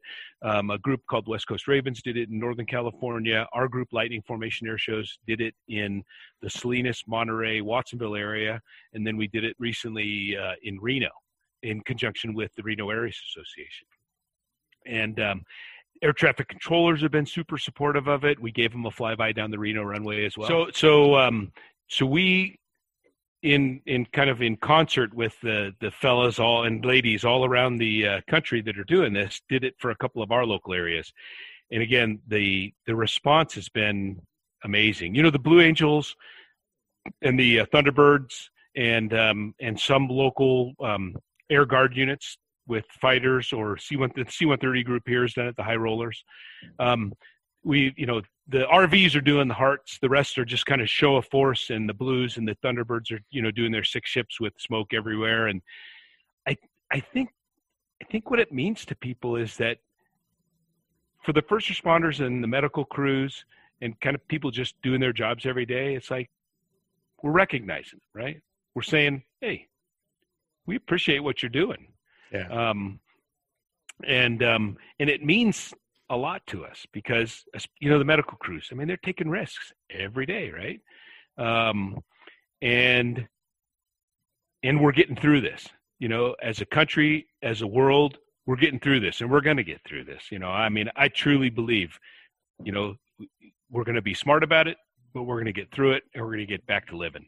And um, so, so just putting some smoke over the top of the city and heart shapes just shows people some love just shows people some hope maybe too right you know so it's a it's a hope flight it's a it's a hearts for heroes flight it's a, a first responders flight it's just a, a thank you uh, uh, I'm I'm loving this series, isn't it? It's, he's such an interesting guy. I could listen to Bob for hours. It's brilliant. I just love the background. Yeah, yes, it's, it's, it's, it's, not a green screen, really, is it? Really, it's really actual, nice. it's yeah. an actual one, actually. it's, it's a real one. Fantastic. We we actually had we had our local one come over three days ago. Actually, um, we've got based near us here mm-hmm. um, from Old Buckenham. He that actually came over a few days back, but um, great to see it in the air. Indeed. Uh, actually, Mike is just saying. Uh, Mike has just sent me a message uh, saying that um, He's saying one other thing you might want to mention, especially since you're doing the military segment, is tomorrow is the 76th anniversary of D-Day, the invasion of Normandy during World War II. It uh, just might be nice to, to commemorate the, the anniversary and talk about all those who sacrificed for our freedom, which I think is a great point, isn't it? So, um, mm-hmm. yeah, thanks for right. bringing that to our attention, Micah. We should have known that already, really, shouldn't we? To be fair, and I dare yeah. say, if Armando had have joined us, because he's very good at stuff like that, he would. He, There's no, there, there are no uh, celebration happening in Normandy. I have a friend of mine who has a house uh, right where this happened. The the the what's it called? The arrival and the landing. Mm, yeah. and uh, he's actually been isolating there, so he's been living there for the past three months. And every year he goes to the celebrations uh, now, so in early June, and there's I think there's nothing uh, this year, sadly. No, no, uh, which you can kind of understand, obviously, because yeah. you're in that difficult situation where I mean, it, it will be impossible to sort of, you know, obviously crowds aren't permitted either, are they, at the moment? So it'd just yeah. be just be too risky, wouldn't it? But um, yeah, it's. Yeah. Uh, yeah, it's uh, there's always next year. That's what I keep trying to tell yeah. myself. There's always next yep. year. Uh, now, True. Paul. Um, so obviously we, have we've, we've sort of uh, been been talking uh, about uh, what's been going going on here, and I, I wondered. I mean, what do you think um, your outlook for the, the future as far as aviation and everything is all all concerned? I mean, have you got any ideas how you think this is all going to play out?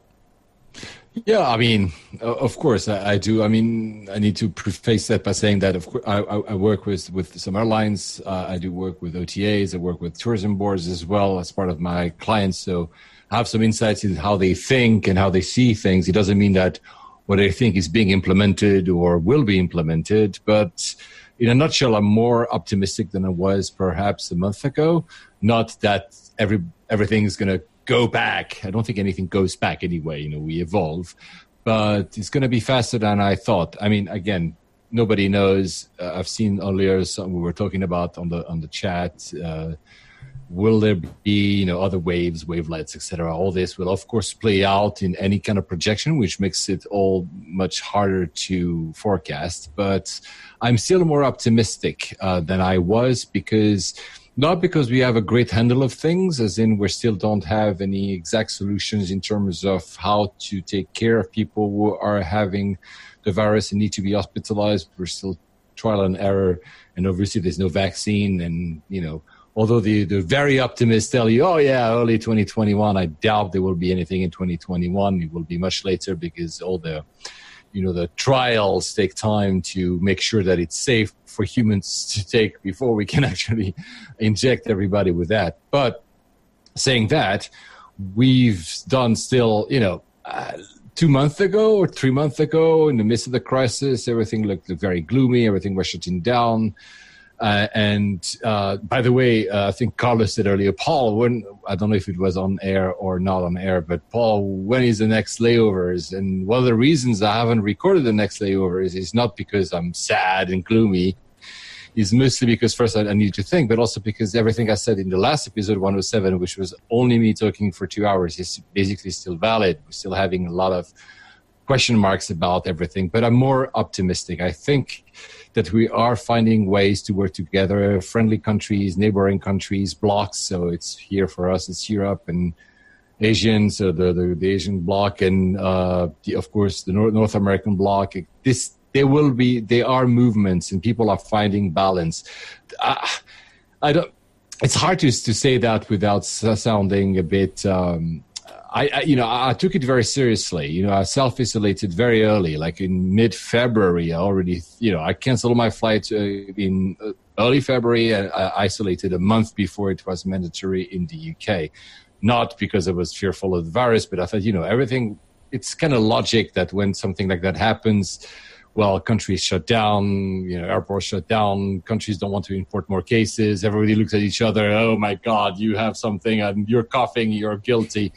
so I'm like, that was kind of logical. I, I, the only, the only thing I didn't see, to be f- very frank with you, I didn't realize how much people would, be probably fearful of it. Not saying that we shouldn't be fearful. I'm trying to find a balance in how I say that. it, it is indeed dangerous.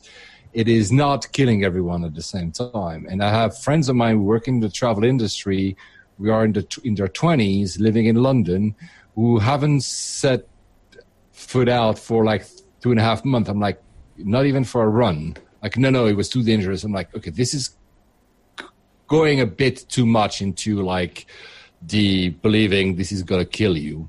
And I think this is now calming. People are realizing that there are ways to, and we've been talking about this on this podcast, and this is also what I'm hearing from the travel industry of finding ways to say, okay, between the masks, between some distancing here and there, where it's not possible, having the mask, having other measures, it's possible to have a sense of normalcy. I'm not saying it's going to be normal, but it's still, like I think Nev said it earlier, we need to find a way to go back to doing things. I mean, I'm not saying we should be able to fly as if nothing happened or to go to the restaurant as if nothing happened, but uh, between that and being on on full lockdown, I think there's a balance to be found, and we are slowly finding it. It's still a catastrophe and a disaster that we had to go through, losing that many people. Mm.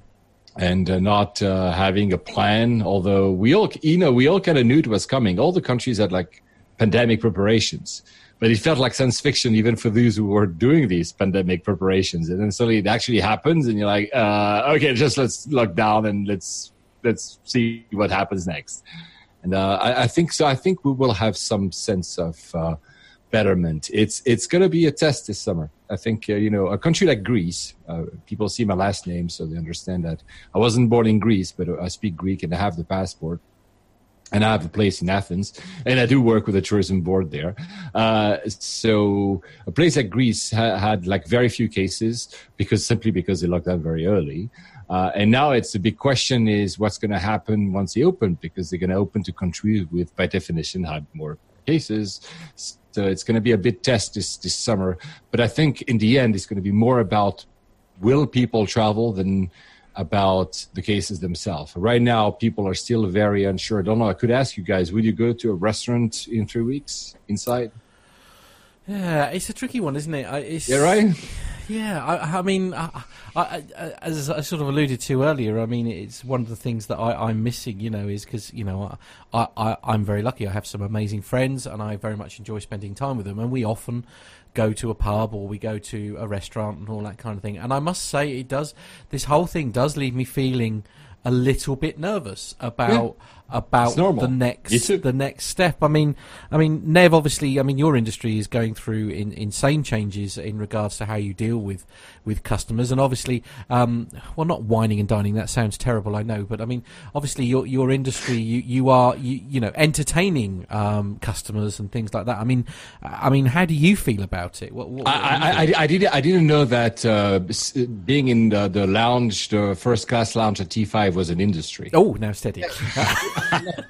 yeah, absolutely. I'm so sorry, Nev. I, need, I love to kid you. I'm so sorry. That's all I live for, as, as you know. No, our industry, uh, you know, the one I work in, is uh, very. Um, we're very social. Uh, we like going out together. We like visiting customers. We do events together, all sorts of things like that. And, um, you know, even actually, you know, I'm working for the European team, so we get together uh, just uh, in outside Antwerp, where the European head office is usually, and we all go there for sales meetings and then socialise. And obviously, we've missed this for months now, and it, I've got to say, it does have some effect. Uh, you know, we're all doing, you know, Zoom and Microsoft Teams conversations, and that, you know, that works to a certain extent, but it's not the same. Uh, no, it's not the same and it's you don't you like the the water cooler effect uh, so yeah. you know just chatting about anything and nothing and having a beer after work or sure. just socializing you know. There's a lot of this is also i said it earlier people like to have black and white uh, opinions about everything. People said okay people will not ever go back to the office.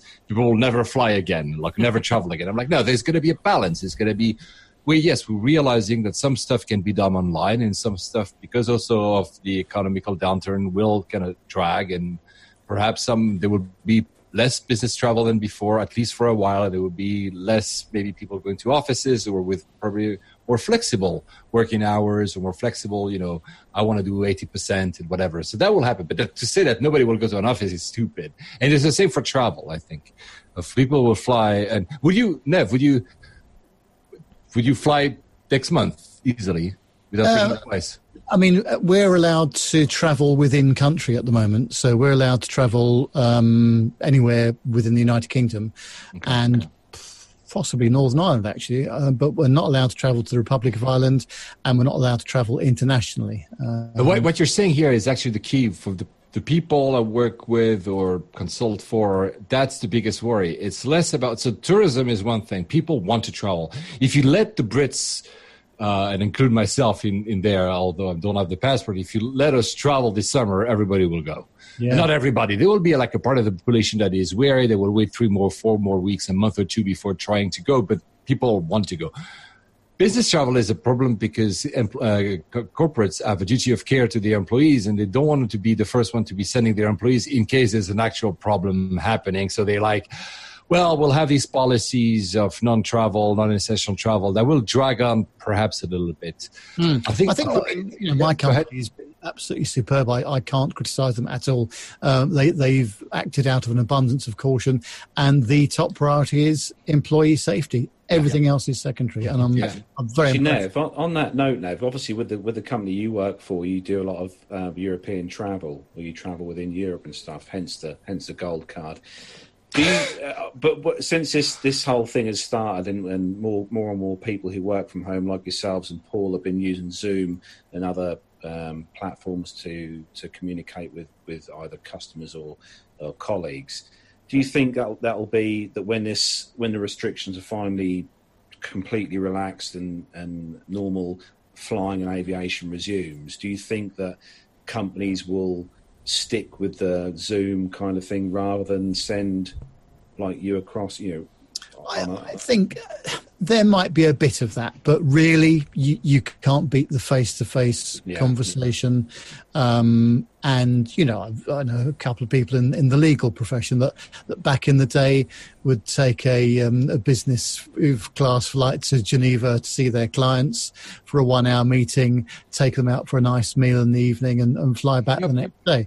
Um, yep. You know, that probably um, although useful, it probably means that they'll be doing less of that kind of thing possibly. And it's and it's also it's also uh, first it's true. I know a lot of bankers and they like to do that, and it's also uh, an employee benefit. That's what uh, as companies, you know, to say, hey, it's we know it's not purely essential, but I mean, if you want to go to Amsterdam and meet this client and come back, or go to this trade show and come back, we know it's not like hundred percent essential. We're there, but I mean, it's part of what you give to employees as you know it's not a gift but as part of what makes a company work. So I, I think it's just going to be a bit slow, but I, am more optimistic into, I'm not saying it's going to go back to normal again. I said it earlier in the show. Nothing goes back. Yeah. Because we evolve, we're going to buy new measures and etc. And the world has changed. And probably the world will be slightly less globalized. We mentioned in the show, thanks to our producer John. Hi, John. The uh, the China story. This is something that was already happening before. I mean, the tension between the U.S. and China, but now it's going into even more mm. stringent uh, measures against each other, which means overall the picture of very easy travel across the globe, which was at least uh, the purview of people like us having the right passport to do so, so a British passport, a German passport, a Swiss passport, might be more complicated for a while. It doesn't mean that we cannot do it, but it might be more complicated. The big question mark, to be honest, to me, for me, sorry, is the pricing of travel. How much flights will cost six to 12 months down the line because revenue management has been thrown down in, in the toilet because there's no way of forecasting because now there's no historical basis to do so with you know reduced fleet and etc. So we've seen that uh, airlines like Ryanair have literally crushed their prices to the lowest possible because they want people to fly, but that's for the next two months. What will happen afterwards is really hard to say. Will will we have to pay 30% more to fly to Tokyo since they have the hat today? I have no idea. And that would be very interesting. I hope not, to be honest with you, but that's a possibility. I mean, I mean, Nev, do you think um, do you think that that might be eventually what's perhaps makes it prohibitively uh, an issue? Is that is that the prices are so much higher that actually companies are thinking, nah, it's not really worth spending that. No, I, I, think that you, when you have a big moment like this, it's very easy to scrap all of the rules of engagement, as Paul was just saying, and going, well, actually, no, we don't need to fly anymore. We don't need to do this. We need to work at home more. And there may be a bit of that, but really, I think the, the I mean, let's face it, the, the revenue generation uh, and the job security that the travel business offers the uh, in the leisure world and in the business world is absolutely enormous. I forget what the figures are, but it's a it, just in the UK, it's a huge number. And I think that if we start saying, "Well, we're not doing this anymore, we're not doing that," I mean, there, there might be a case for a reduction of those London to Manchester flights, for example, um, mm-hmm. those sort of things. Um, maybe train more, maybe um, Zoom, that kind of stuff. But I think for the, the, the you know the, the normal business uh, relies heavily on the face-to-face conversation, which uh, and augments with um, Teams and Zoom calls, basically. Uh, I'll give you two, two, two things on that were very interesting. First one, you just mentioned train Manchester London. Actually, the French, as part of the bailout to Air France, uh, Air France KLM is a group, but KLM is doing their own bailout, and Air France is pretty stupid. But anyway, uh, as part of the bailout, they've said there's a, um, a mandate for Air France to reduce the number of domestic flights out of environmental, so green reasons Thus, Air France will start having passengers going with uh, TGV, so the high-speed train for destinations like Marseille, etc. So that's a mandate from the government to reduce carbon emissions, to be a greener airline because they got, I think it was seven seven billion euros or something, and that's something that we're seeing repeated in other countries as well. So there's no bailout as such in the UK but for sure, especially since BA is trying to reduce its uh, cost base, let's put it that way, we might see a bit of less intera- uh, domestic travel in the UK made by, by plane, which sucks for other reasons. You know, you, it's longer to take the train, but it's greener to probably take the train as well. So it, that's that's an interesting. Uh, interesting thing that will that that, that will happen with the uh, with the with business travel. But again, I fully agree with you, Nev. There's not going to be like a shutdown of travel and people are going to do only Zoom and this this won't happen. Now there's going to be an adaptation for sure for a while. Exactly. But more so, less so because of the virus, more so because of the economical crisis. Because when you have less budget, well, I'm not talking about your company, Nev, or anyone's company here, but when you have less budget, you suddenly, well, send less people for travel because travel is more, is a bit expensive. I, I, I, yeah, I, I'm, I'm a bit, I'm, I'm, I'm, I'm, I'm, I'm optimistic-ish. okay, well that's that's a good place to end it, I think. Uh, yeah, so uh, Paul yes. is optimistic-ish. Uh, Carlos, uh, perhaps we could uh, just uh, whiz through yeah, the old social medias to, before we wrap, wrap up the show. And uh, quick, uh, quick run through with the hosts then for your week ahead. Uh, let's start with you, Paul, because you're our guest. Uh, what's uh, what's on the plans for Paul this week? Uh, I should go back to doing the layovers podcast. I mentioned Yay. episode 107, which yeah, I know you wanted, Carlos. It's been uh, like almost two months I haven't recorded. I will. I, I will. You, I you realize you've actually with... you've you, have you have actually been on our show more than you have do your own yes, podcast. Exactly. exactly. I, have i am living uh, vicariously through your show. It's uh, you know. always welcome, my friend. Always welcome. I, I, oh, thank you. I really appreciate by the way that you invite me because I know that I can be talking too much from time to time. But I, I will do that. That's on the pure aviation one. I still work. I had a lot of work, so I will continue having actually a lot of work. But yes, for, we have a lot of fans of layovers. You know, we I, I wasn't really looking at the stats, and although I haven't released in two months, uh, in the aviation, you know, rankings around the world, uh, layovers is number one in countries like Hong Kong, is number one in Singapore, is number one, and I'm like how is it still number one when we're not releasing anything? so I need to get on to release uh, something. But, and I will say that when I record this, I will tell people to listen to PT UK because you guys are doing a much better job. You have a producer, you're fancier than I will ever be able to. So, well, no, we yeah, don't. Otherwise, you go ahead. Sorry. I know. I can say we. It's, it's just because we, we, you know, we, we we need a producer because otherwise we're rubbish. That's that's what. It's You're not. The, the, uh, uh, for the rest, I hope to be traveling. Uh, that that would be my question to you. Uh, when do you think is going to be the, uh, your your next actual international so plane travel? For me, I hope to be in August, just a short trip to Geneva. That's it. Nev, what's going on uh, in the world of Nev? Well, I'm working week? next week and tr- hopefully to try and see some customers if they are working. That's the other thing. So I can travel within country. So we'll see how that goes. But uh, it's not a very busy schedule for next week at the moment. So I'll have to see how we get on. But uh, I shall be around, definitely. Well, any flying in the schedule? Have you have, you got anything uh, lined up? No. Funny enough, I, I, see one of my customers up in um, Newcastle and I very often think I might just fly up there instead of drive. But uh, looking at the BA schedule just to, to, fly to Newcastle, there's nothing doing until July at the moment, yeah. and they were previously running four flights a day. So uh, wow. Uh, yeah, wow. Complete, complete, change. Wow. So uh, there'll be another month, I think, before we do any um, international travel. That's for sure.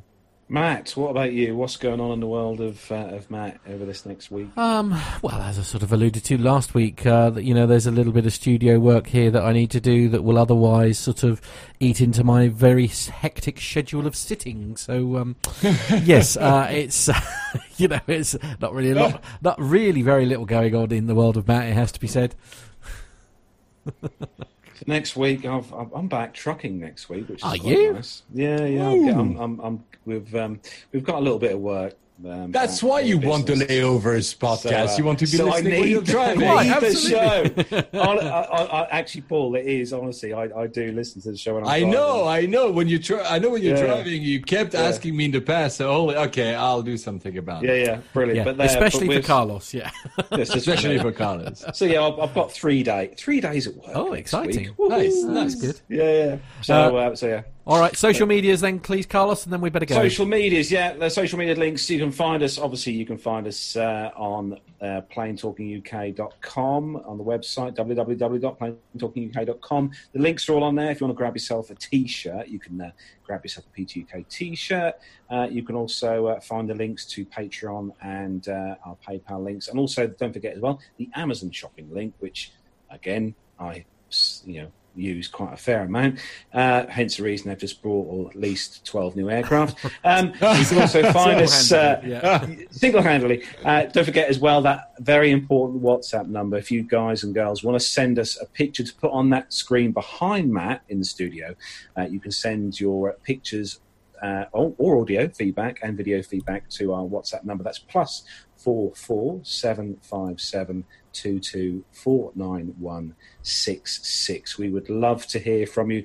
Um, obviously, we've had some really great feedback come in uh, into the show from from Chris, uh, and uh, if you want to send us something, we would really appreciate that as well.